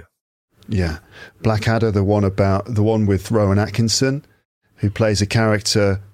In there's different series. Each series is in a different um, historical period, Mm. and essentially Blackadder is a normal person sort of stuck in in a historical period, and he's very cynical and self-interested. He wants to basically kind of get as much power and money as he can, but he's stuck in this sort of his stuck within the historical context. Uh, brilliant, and all the other characters around him are idiots. Um, you know, just hi- idiots from history. Um, Only Fools and Horses, yeah, uh, two working class brothers in the East End of London. Um, and it's a lot of it's about class, like working class life, and whether you know you can ever like become middle class if you're if you're working class and things like that. What were the other ones? Uh, well, yeah, Yes Minister, Alan Partridge, and The Office. I suppose they would be my top one. Right, right, okay, okay. I, I I feel slightly reluctant to start talking about Alan Partridge now because it's like a thing that you, we can never resolve because he's such a fascinating, multi-dimensional character. Um, hmm. What's your favourite Alan Partridge moment, or what's a, a moment, uh, uh, uh, something that happens to Alan that you that you like, Oh God. uh, that you remember? Oh man, so many. So, so listeners, just in case you don't know who we're talking about, I did do, I have done episodes about Alan Partridge before. Some of you will remember. I did six episodes about Alan Partridge. He's a comedy character. He's played by Steve Coogan, a brilliant actor, comedian. And Alan uh, used to be the, the, the, this fictional character. Basically, he used to be a sports presenter uh, on a fictional news program called The Day Today. And then um, he was such a great character that they decided to make more shows with him. And Steve Coogan plays him so convincingly um, that uh, they decided there was a lot more they could do with the character. So they, they decided they would make a show about his everyday life. And so we sort of follow Alan Partridge through his everyday life. This became uh, the show called I'm Alan Partridge, and we see him. He's been he's he, his wife has left him. She's thrown him out of the house. He's living in a sort of roadside travel tavern or a hotel, a motel by the side of the road, um, and he's he. he He's struggling to get a second series of his television show after his first one ended in catastrophe and when he shot a man dead live on television accidentally killed someone on TV. That's not funny, but somehow when Alan does it, it is. Uh, it's part of the mystery of Alan Partridge that he can do these terrible, terrible things, and it's just brilliant comedy. And so he's yeah he's kind of lost in his life, and he's struggling to become relevant again. He desperately wants to have a second series on the BBC, but no one no one's interested. And uh, yeah, he's um, he's living in a, a roadside hotel and. This is basically like a, a TV presenter who thinks, what is it? He's he's a he's a sort of a, a D grade uh, broadcaster who th- who thinks he's an A grade broadcaster. yeah, yeah. Basically, yeah, yeah. He doesn't know. He doesn't realize who he is. He thinks he's a lot bigger and better than he actually is, and he's kind of willing to do anything to be that A grade broadcaster. Um, and he's selfish and horrible, but also somehow strangely sympathetic as a character. Like we we relate to him and we we're compelled by him, and we I, I like Alan actually more and more. Yeah, he's I don't know if loosened that means up. I'm getting older. No, he's loosened up. That's the thing. Around 2010, where they rebooted it, where it seemed like it might be the end of it, they got these these two Gibbons guys called Gibbons, Gibbons brothers. They didn't get two Gibbons. To, No, they've, uh, but They're called Gibbons, the Gibbons brothers. Yeah, Yeah. They write the show now. Yeah, But I was thinking about this. Why why is it so good? And obviously it's the lines and the acting and everything. But I think the thing is, if he was just stupid, maybe it wouldn't be that funny. But he has actually. I listened to uh, Coogan and Armando Iannucci doing the commentary over over I'm Alan Partridge series one, and at some point they said the thing about it is that Alan has got talent. You know, he can he can go in front of a radio mic and talk, even if it's total bollocks. He can. He has got the ability to talk, and also he's he's quite quick witted as well. So when someone um, tries to stitch him up or ridicule him, occasionally he can turn the tables. And I think if he wasn't talented it, a little bit, then it wouldn't work as well. But it's Yeah. the same with if you think of The Office. David Brent's an idiot, yeah, but he has got quite a lot of good lines and funny comedic references that obviously Ricky Gervais introduced in there. So I think I think that's the edge, yeah. Yeah, both David Brent from The Office and Alan Partridge, yeah, they're people who, if you spent, let's say, 15 to 20 minutes in their company, you might think they were brilliant and great. Mm. You might think David Brent was a really inspirational manager mm. who, who had created a really good atmosphere in the office. And he was like, you know, a really nice, reasonable person who cares about the uh, uh, the the good uh, good vibes in the in the office and stuff and then but you know if you spend more time you realize that he's like um, uh, what's the word for it? He's, he just wants people's attention. He just wants people mm. to like him. Mm. he's actually a really bad manager. Mm. he doesn't help the, the business operate well. He just is an attention seeker and he doesn't care about anyone else except for himself. And it's a similar thing with, with partridge. You could spend 20 minutes in his company. I'd, I'd like to have a pint one pint mm. with alan partridge but after that, it, would be too much. You know, if you if and if you got into a friendship with him, at some point he would betray you. He'd stab you in the back. He'd do something to destroy. You know, he would betray the friendship in some way, and you'd you'd, you'd regret being his friend eventually. Right, right. You know, I could I could I could maybe go for a walk with him. Mm. You know, but then then I'd be like, all right, that's enough, Alan, for for a while. You know, yeah, it's a bit too much after a while. Yeah, there was one moment actually that I wanted to to mention. Uh, because it's partly linked with something that we've talked about with meditation and everything. But it's more mm. of a hmm. relaxation tape. It's in, from Alan Partridge series one.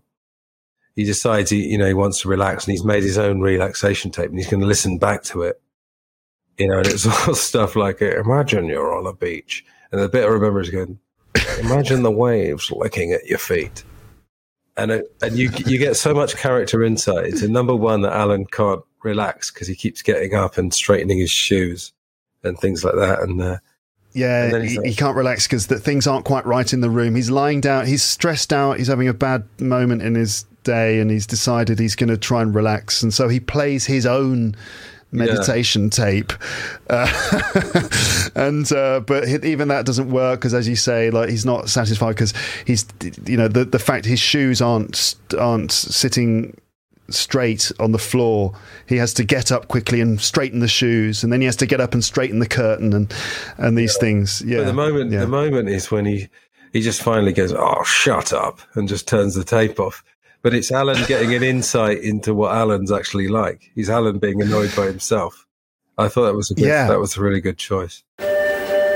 Welcome to tape two of Let Go with Alan Partridge a sequence of easy exercises to relieve stress enhanced by the tropical music of the panpipes. First, find a quiet place to recline, a bed or a big chair. I want you to imagine you're lying on the beach, divested of all the trappings of the 20th century. No mobile phone, batteries out of your pager. You're all alone, the waves gently licking at your feet your bark trunk soaking up the water like a sponge. Your head loosens from the torso and bobs into the distance. Remember the breathing techniques from tape one. Please relax. I can't emphasize that enough. All of us experience stress, whether you're a heart surgeon making vital incisions, or just Dave Bloggs queuing for a rail ticket behind a man who's buying a travel pass, which involves photographs, scissors, forms being filled in, and his access won't wipe. You, you get the picture. But stress like this just won't go away, and it has to be combated. Sod off. Yeah. Uh, fascinating character. Really fascinating, yeah. We'll do something about it. Definitely. Yeah, we should. Do. And then, yes, Minister, yeah. really just circling back to what we were saying earlier, really, it just shows you how everyone does conspire in Westminster. In- yeah, the show is called Yes Minister, mm. and it's about it's it's from the 1980s or 70s. Yeah, late 70s to mid 80s. Yeah, because there was Yes Prime yeah. Minister as well. Obviously, he became Prime Minister. Right. It's a it's a it's a comedy show about um, a uh, a member of Parliament, uh, a minister in in in the government. Mm. And you get to see life and in in in Westminster, mm. um, and the main characters are the the MP and his uh, private his permanent secretary Civil servant, yeah, top civil civil servant, servant who's a civil servant, and it's you know we see who is actually in control of who. The civil servant seems to be the one who's actually in control, mm. and it. But yeah, as you say, it actually shows us what really goes on mm. in government. It seems to have sort of went over everybody's head. You know, they just said, "Oh, oh that's a fun comedy," you know. And even the writers are saying, "Oh, we had um, advisors who were real politicians." Yeah, it's a lot to go into, but I did a show about that.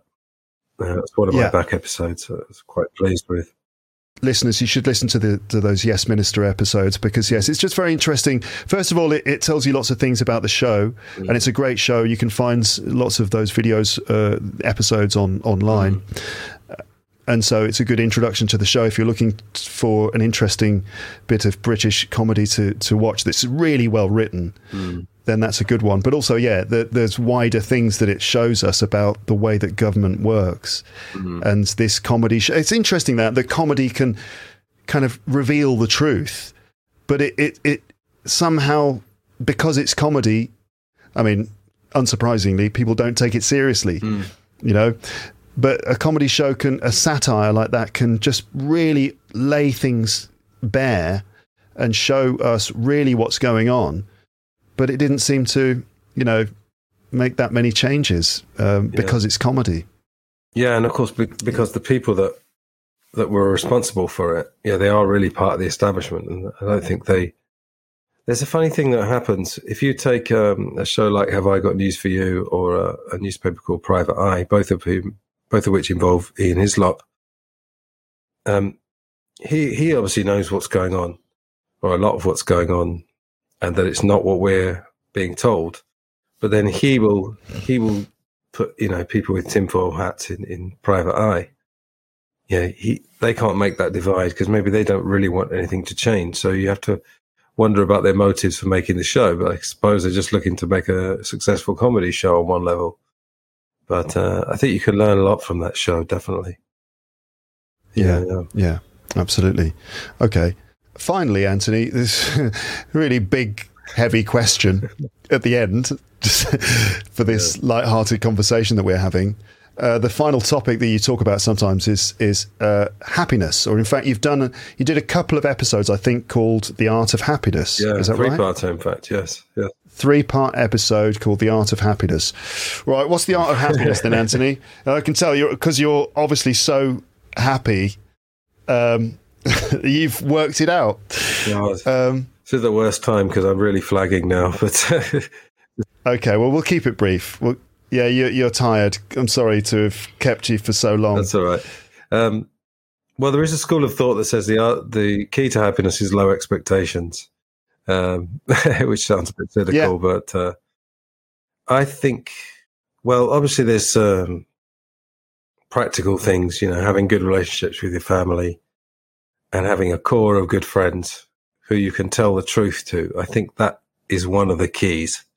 Having people around who you can be yourself with and who will tell you the truth and who you can tell the truth to. Because there's so much, you know, BS in this world. We're just surrounded by it everywhere. That uh, I think it's much more stressful to not live authentically. So, I mean, all these things have become cliches now, but I think they're all perfectly true. Just trying to be yourself, try and find a job which is some reflection of you as a person so you don't have to act all day. I think maybe that's the key, just trying to be as authentic as you can for as many hours of the day. Um, I think another thing, um, going back to meditation again, is living, just being in the moment. Because I don't know about you, but I, I torture myself with lists. You know, obviously we've got a few tasks to do each week, each week, but then I always seem to fill any potential free time with tasks that I have to do. And I think that creates a lot of stress. So I think trying to live as freely as possible, get what you need to get what you need to do uh, done, but uh, try and uh, I don't know, yeah, live authentically. Obviously, try and eat, eat decent food and drink lots of fresh water if you can. You know, sort your physical out. With that, yeah. I'm going to turn it over to you because I'm lagging well, I would just add as well having read some of the Derren Brown book, which is called Happy, mm. where he explores this very question. Mm. Uh, also, it's about accepting that you're not going to be happy a lot of the time, or, mm. or that you're not going to be happy all the time. That's the thing. A lot of people, there's there there is this sort of uh, approach to this, which is like positive. First of all, positive thinking. That you just like imagine the thing you want, picture yourself in the you know on some big expensive boat with a rich lifestyle, and it will materialize. Well, there's that's kind of there's no evidence to suggest that that your brain will somehow magically create the events, you know, and in, and that in fact is dangerous because if you project this version of what you want hmm. and then you find it doesn't happen, you're hmm. going to be really disappointed. Hmm. Um, instead, it's more, it's probably better to have the stoic approach, which is to understand that t- to an extent there will be times when you're unhappy and times when you suffer you know and there's there's no way of escaping that.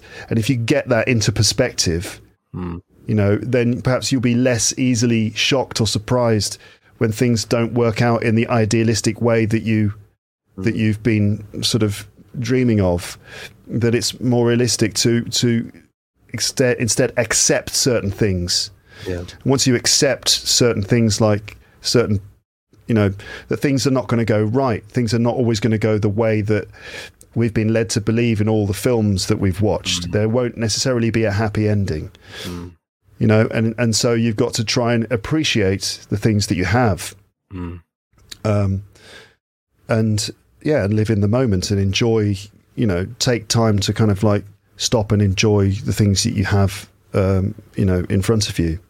Um yeah i think we've i think it's probably all we can say because Yeah. you're you're you're exhausted because of covid and we've we've been talking for an hour and 40 minutes and uh I really need the toilet.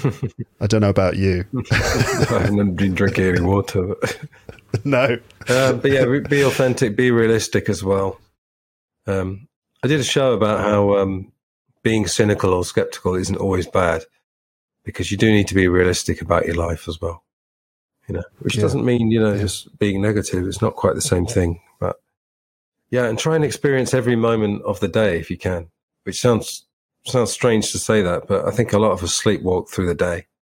Try and just be alive to every moment, even if it's not a good moment be alive Yeah. to it, you know, make the most of it because a, a day can be very long, you know, or a day can just whiz by if you're not paying attention to anything. So, yeah, be Yeah, mindful. Yeah. Yeah, some things are just some things are, uh, you know, like going back to David Blaine sitting in a plastic box, um, hanging above uh, the streets of London at Tower Bridge. Yeah, he enjoyed the sun coming up Yeah. and seeing the uh, smile on a on a kid's face. Probably watched Yeah. the sun properly as well instead of just going, oh, yeah, it's the sun, it's coming up. He probably watched it intensely. And we've all done Yeah. that when we've been on holiday and stuff. And, uh, you know, we're either, we could be lying on the beach or we could be in the mountains. And we suddenly start to observe nature and how miraculous it is and actually look at it properly. You know, I have this great memory of, uh, I think I was in, uh, I think I was in Laos actually. And I was sitting in a deck chair and uh, like I said, I do have problems relaxing and never properly relaxed. And I just remember sitting in this deck chair for hours and hours and just gazing out at the sea and gazing out at the sun, like I said, the sun coming down. And it was just beautiful and it's, it's there and it's, all these things are more or less free as well, you know? Okay, Yeah. you have to go on holiday, but you know what I mean? You can go to your local park or whatever. Yeah, just yeah, watch. yeah. I like just watching people or, you know, enjoying themselves. It's it's very interesting how social conventions sometimes can make it hard for us to do those things Mm. because we feel like we're going to be weird or something. Um, I mean, like I was on holiday last week, as I said before, um, at the seaside, and I saw quite a lot of people fishing. And there was one guy. So we were having lunch uh, in this sort of restaurant in front of the, the the sea, and there was a guy who'd set up his fishing rod and a chair. He set the fishing rod up, and he sat in the chair and he just sat there for ages. He sat there all throughout our, our lunch. We went for a walk. We came back. He was still sitting there. Mm. Right now, obviously he's fishing, but he didn't catch anything. Right, there was no moment in throughout any of it where it was like, "Whoa, a fish!" you know, we had to try and get the pull the fish in. Mm. So essentially, he's just sitting on the beach and just look, looking at the water, mm. looking at the ripples of the water. And I, I've, I understand it's wonderful. I've never done that. I've never done fishing, but mm. apparently it's absolutely fantastic. You know, you really absorb the, you just take the time to really appreciate the surroundings, like the movement of the water. You sort of notice things that you don't normally notice. Um, and I just thought, well, like he could have just put a chair down and just sat at the, he just sat there. Mm. But no, he instead it's like the act of fishing which allows him to mm. sit and just appreciate this place. Mm. But if he just if he was just a guy like some people do it, they stand in the river. You know, they stand sort of with their their sort of uh, thigh deep in the water and stand there for ages. But if you're just a guy standing in a river without a fishing rod, just standing there appreciating nature, then people are going to think you're a crazy person, Yeah. right? Like there he is standing in the river again. But if you're holding a fishing rod, that makes it okay, Yeah. doesn't it? yeah, it's funny, isn't it? Yeah. But I think, yeah, society has gone that way that everything is working against that idea of just relaxing and, uh, you know, just enjoying things like that. Yeah, it all just seems so strange, you know, because we're just conditioned to think the busy state is, is, is the Yeah. normal one. yeah. Yeah. Okay. Right. All right. Well, Antony, thanks a You're lot. welcome. Obviously, we've just been through some really sort of diverse things, quite heavy things, in quite a quick way. Really, Mm. I, I know this has been f- over an hour and a half, uh, but um, uh, I think these are probably subjects that deserve to be dealt with in a, in a um, you know in a more considered way. And you have done that in your show. So, listeners, you can check out Antony's podcast, Life and Life Only, if you want to hear his perhaps more uh, measured or um, Less, less ill um, insights. yeah times when he was able to talk about these things in in a in a planned way when he was in slightly better physical Yes, condition. Uh, but thanks, Antony. Thanks for for giving us your time. You're very welcome. My other podcast, if you don't mind, Glass Go ahead. Onion on John Lennon. Um, it's obviously about John Lennon. More than four years now, and then It's, it's really good, listeners. It's really good. I love the way that you go into such detail about these aspects of John Lennon's life. I mean, as a, as a Beatles fan, I just love that. I love listening to Beatles podcasts. I was listening to something about the Beatles just before doing this.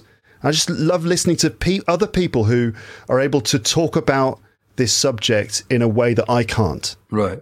you know like I, I i'm not able to be so uh, coherent and clear about it so it's it's a real pleasure for me to listen to you talking about john lennon and exploring these aspects of his life in a very coherent sort of lucid way Yeah. it's, it's a really good podcast. Thank you very much. Yeah. And then his film Gold gets a bit neglected, but we uh, just put out Sorcerer, as I said, that went out on video um, in April.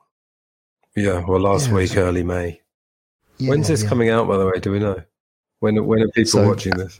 Anthony i'm afraid this is going to come out potentially in Oh, august God. I know because uh, I've been talking about this on the podcast. I'm I'm trapped in a time loop Mm. where I've done so many episodes because because my wife's having a baby in in a few weeks now. So I've had to, I've I I decided I would produce as many con- as many episodes as I could, so that then I could just like take two months off, maybe, or even a month off or something, um, and so I'd have enough episodes in, um, you know, uh, already recorded that I could publish. So yeah, this this one is like all the way at the end of the queue, so it's probably going to come out in in August. Oh, blimey. now. So my, my COVID will be, just be a memory.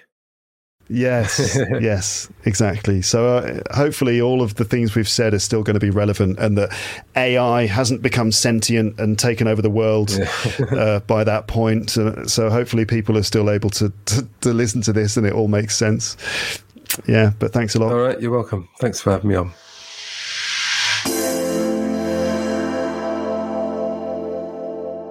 So here we are, listeners, at the end of yet another episode of this podcast. Are you okay? You're still here. You're still with me. That's great. I'm glad to know that you're still listening. Uh, I just want to say thanks again to Antony for uh, for doing that, especially since um, he had just recovered from COVID.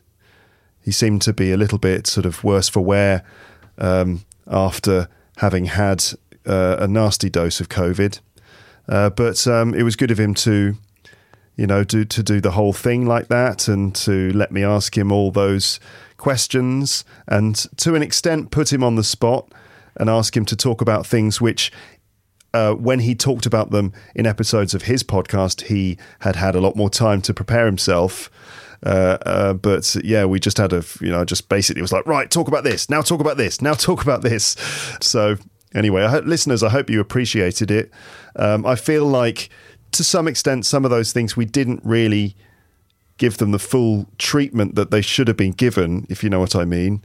I, you heard me say a few times you know, uh, hopefully we can do more than just scratch the surface of these topics. I think we did go a little bit deeper than that. But anyway, there's always, you know, with, you know, I, I don't know who it was who said this. I don't know which artist uh, who said this. Uh, not that not that necessarily a podcast is is like a work of art, but it's certainly a thing you work on.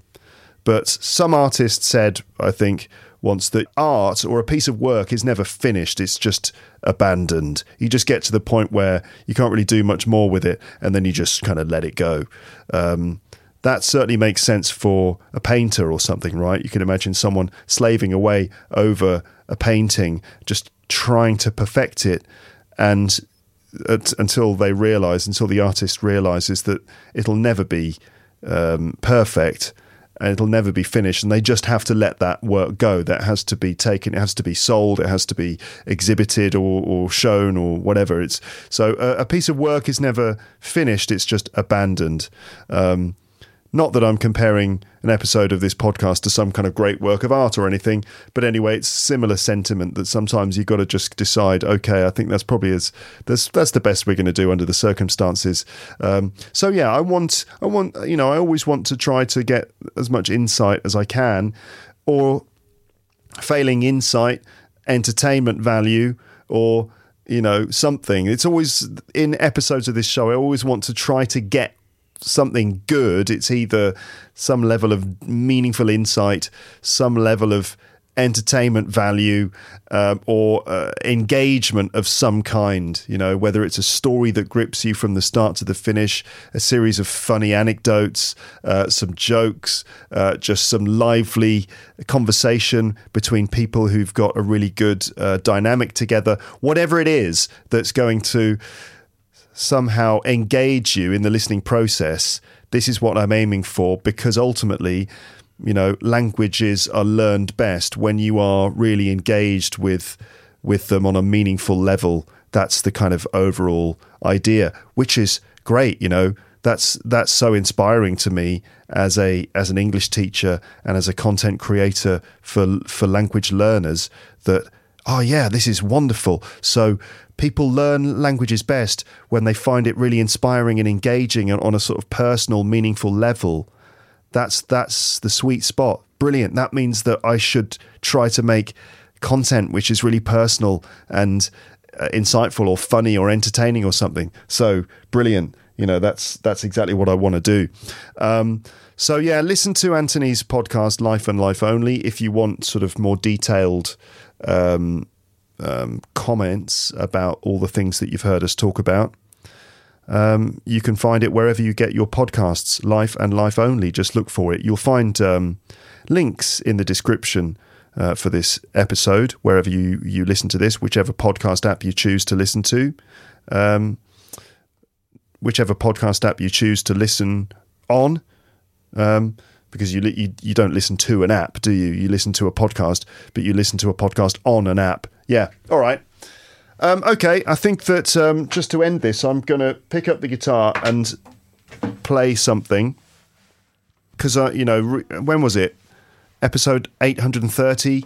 I played the guitar again for the first time in something like a year, and it was quite nice. I hope that people liked it. I know that one person in particular really liked it. In fact, I got a couple of comments saying, "Oh, it was nice to hear you playing the guitar again." So for those two people, um, I'm going to do it again, or three people really, because I because this is nice for me too, if I get it right.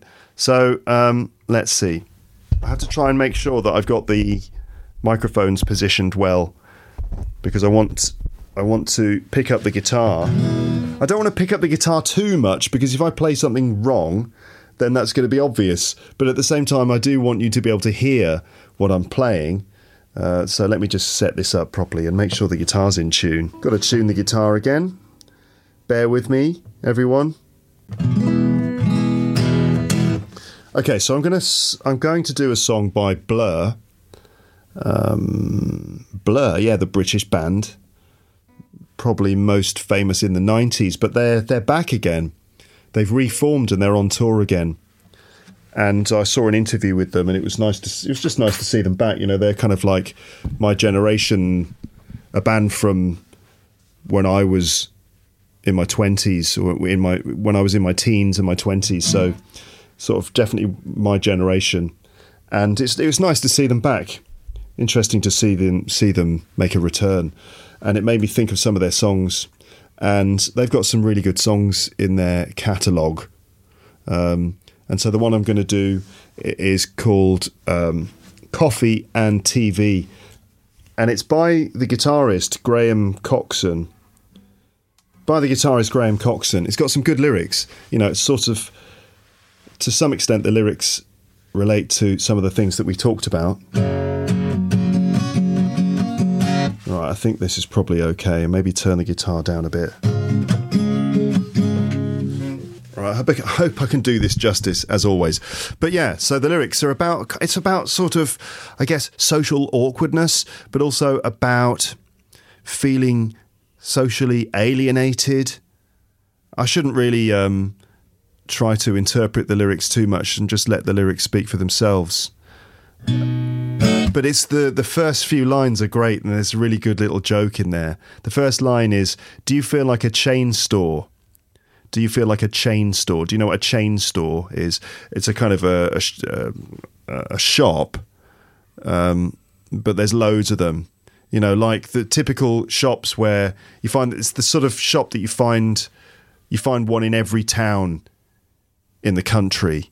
They've got one of these, and it could be something like the sort of shop where you you know, like IKEA, not to not to give them any more publicity than they need, but other shops of that nature, the sort of shops where you go to buy furniture or shops where you go to buy um, gardening equipment or even shops where you go to buy, you know, clothing and stuff like that, chain stores. So, do you feel like a chain store? How can you feel like a chain store? Well, do you feel like a chain store practically flawed? Which is an it's a nice funny joke and the fir- it's a good line good first line for a song. Practically flawed. So that's the double meaning of that is if you are practically flawed, that would be F L A W E D. Flawed in terms of your personality. So if you're flawed, it means you have lots of flaws, there are lots of imperfections or problems in your personality. I'm sure we all feel like that sometimes. So do you feel like a chain store practically flawed, but also practically f- practically flawed can also mean that the floor in a chain store is very practical. It's made of a solid material and easy to clean, um, doesn't break easily. So I don't know. It's just a, it's an odd first line to have in a pop song, but I quite like that it's a joke. Do you feel like a chain store practically flawed? So on one hand, you have like basically you have personality issues, or on the other hand, like a chain store, the floor is very sort of um, practical. Oh, I don't know. I just I dissected the frog and the frog died, didn't I? That's right. Do you know that quote? Explaining a joke is like dissecting a frog. You can learn something from it, but the frog dies in the process. I think I probably killed that frog. Anyway, I'm going to I'm going to shut up now in order to actually just do the song. Okay. By the way, if you don't really want to hear me sing, then you can consider the episode to be finished. Okay? There you go. Bye, bye, bye, bye, bye. You see, I did bye, bye, bye. So if you want to check out now, that's fine by me. But if you want to hang out and listen to the words of this song, then be my guest. Okay? Here we go.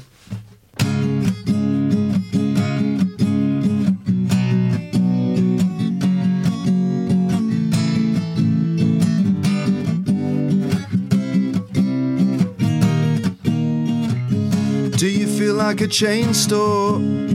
Practically flawed. One of many zeros. kicked around and bored.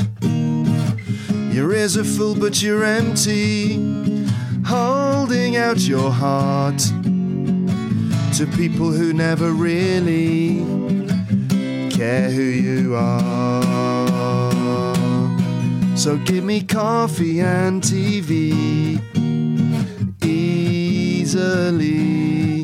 I've seen so much, I'm going blind and I'm brain dead virtually. Sociability is hard enough for me.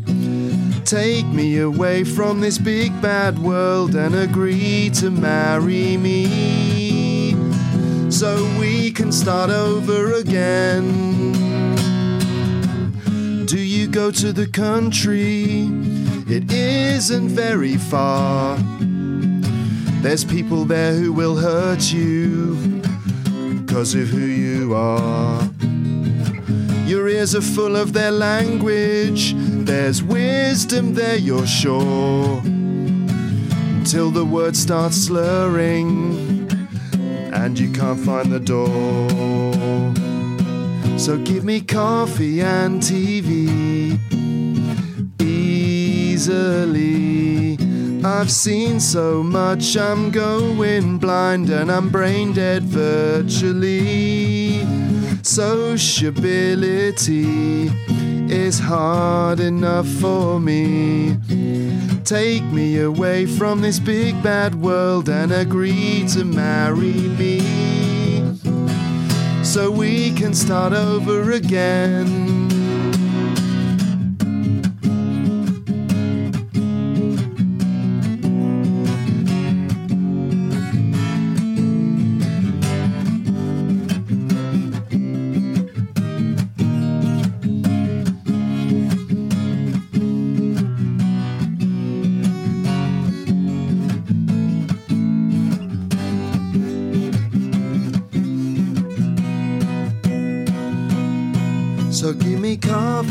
TV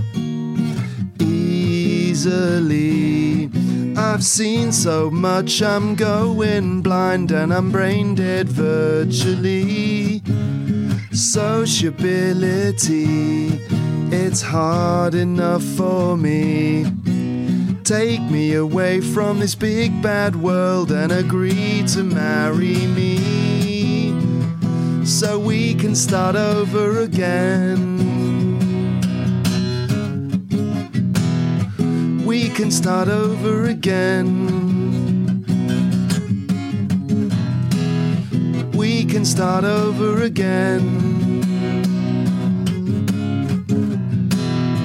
We could start over again.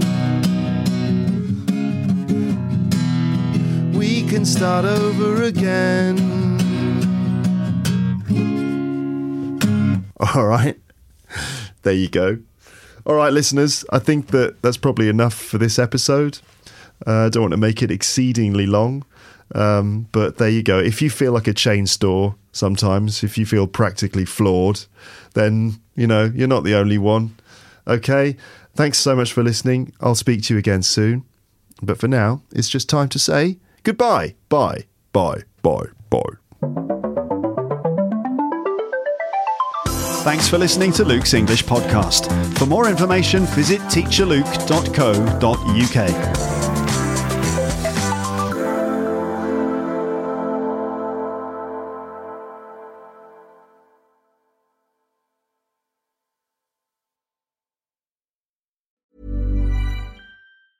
Even when we're on a budget, we still deserve nice things. Quince is a place to scoop up stunning high-end goods for 50 to 80% less than similar brands. They have buttery soft cashmere sweaters starting at $50, luxurious Italian leather bags, and so much more. Plus, Quince only works with factories that use safe, ethical, and responsible manufacturing. Get the high-end goods you'll love without the high price tag with Quince. Go to quince.com slash style for free shipping and 365-day returns. If you enjoyed this episode of Luke's English Podcast, consider signing up for Luke's English Podcast Premium. You'll get regular premium episodes with stories, vocabulary, grammar, and pronunciation teaching from me, and the usual moments of humour and fun. Plus, with your subscription, you will be directly supporting my work and making this whole podcast project possible. For more information about Luke's English Podcast Premium, go to teacherluke.co.uk slash premium info.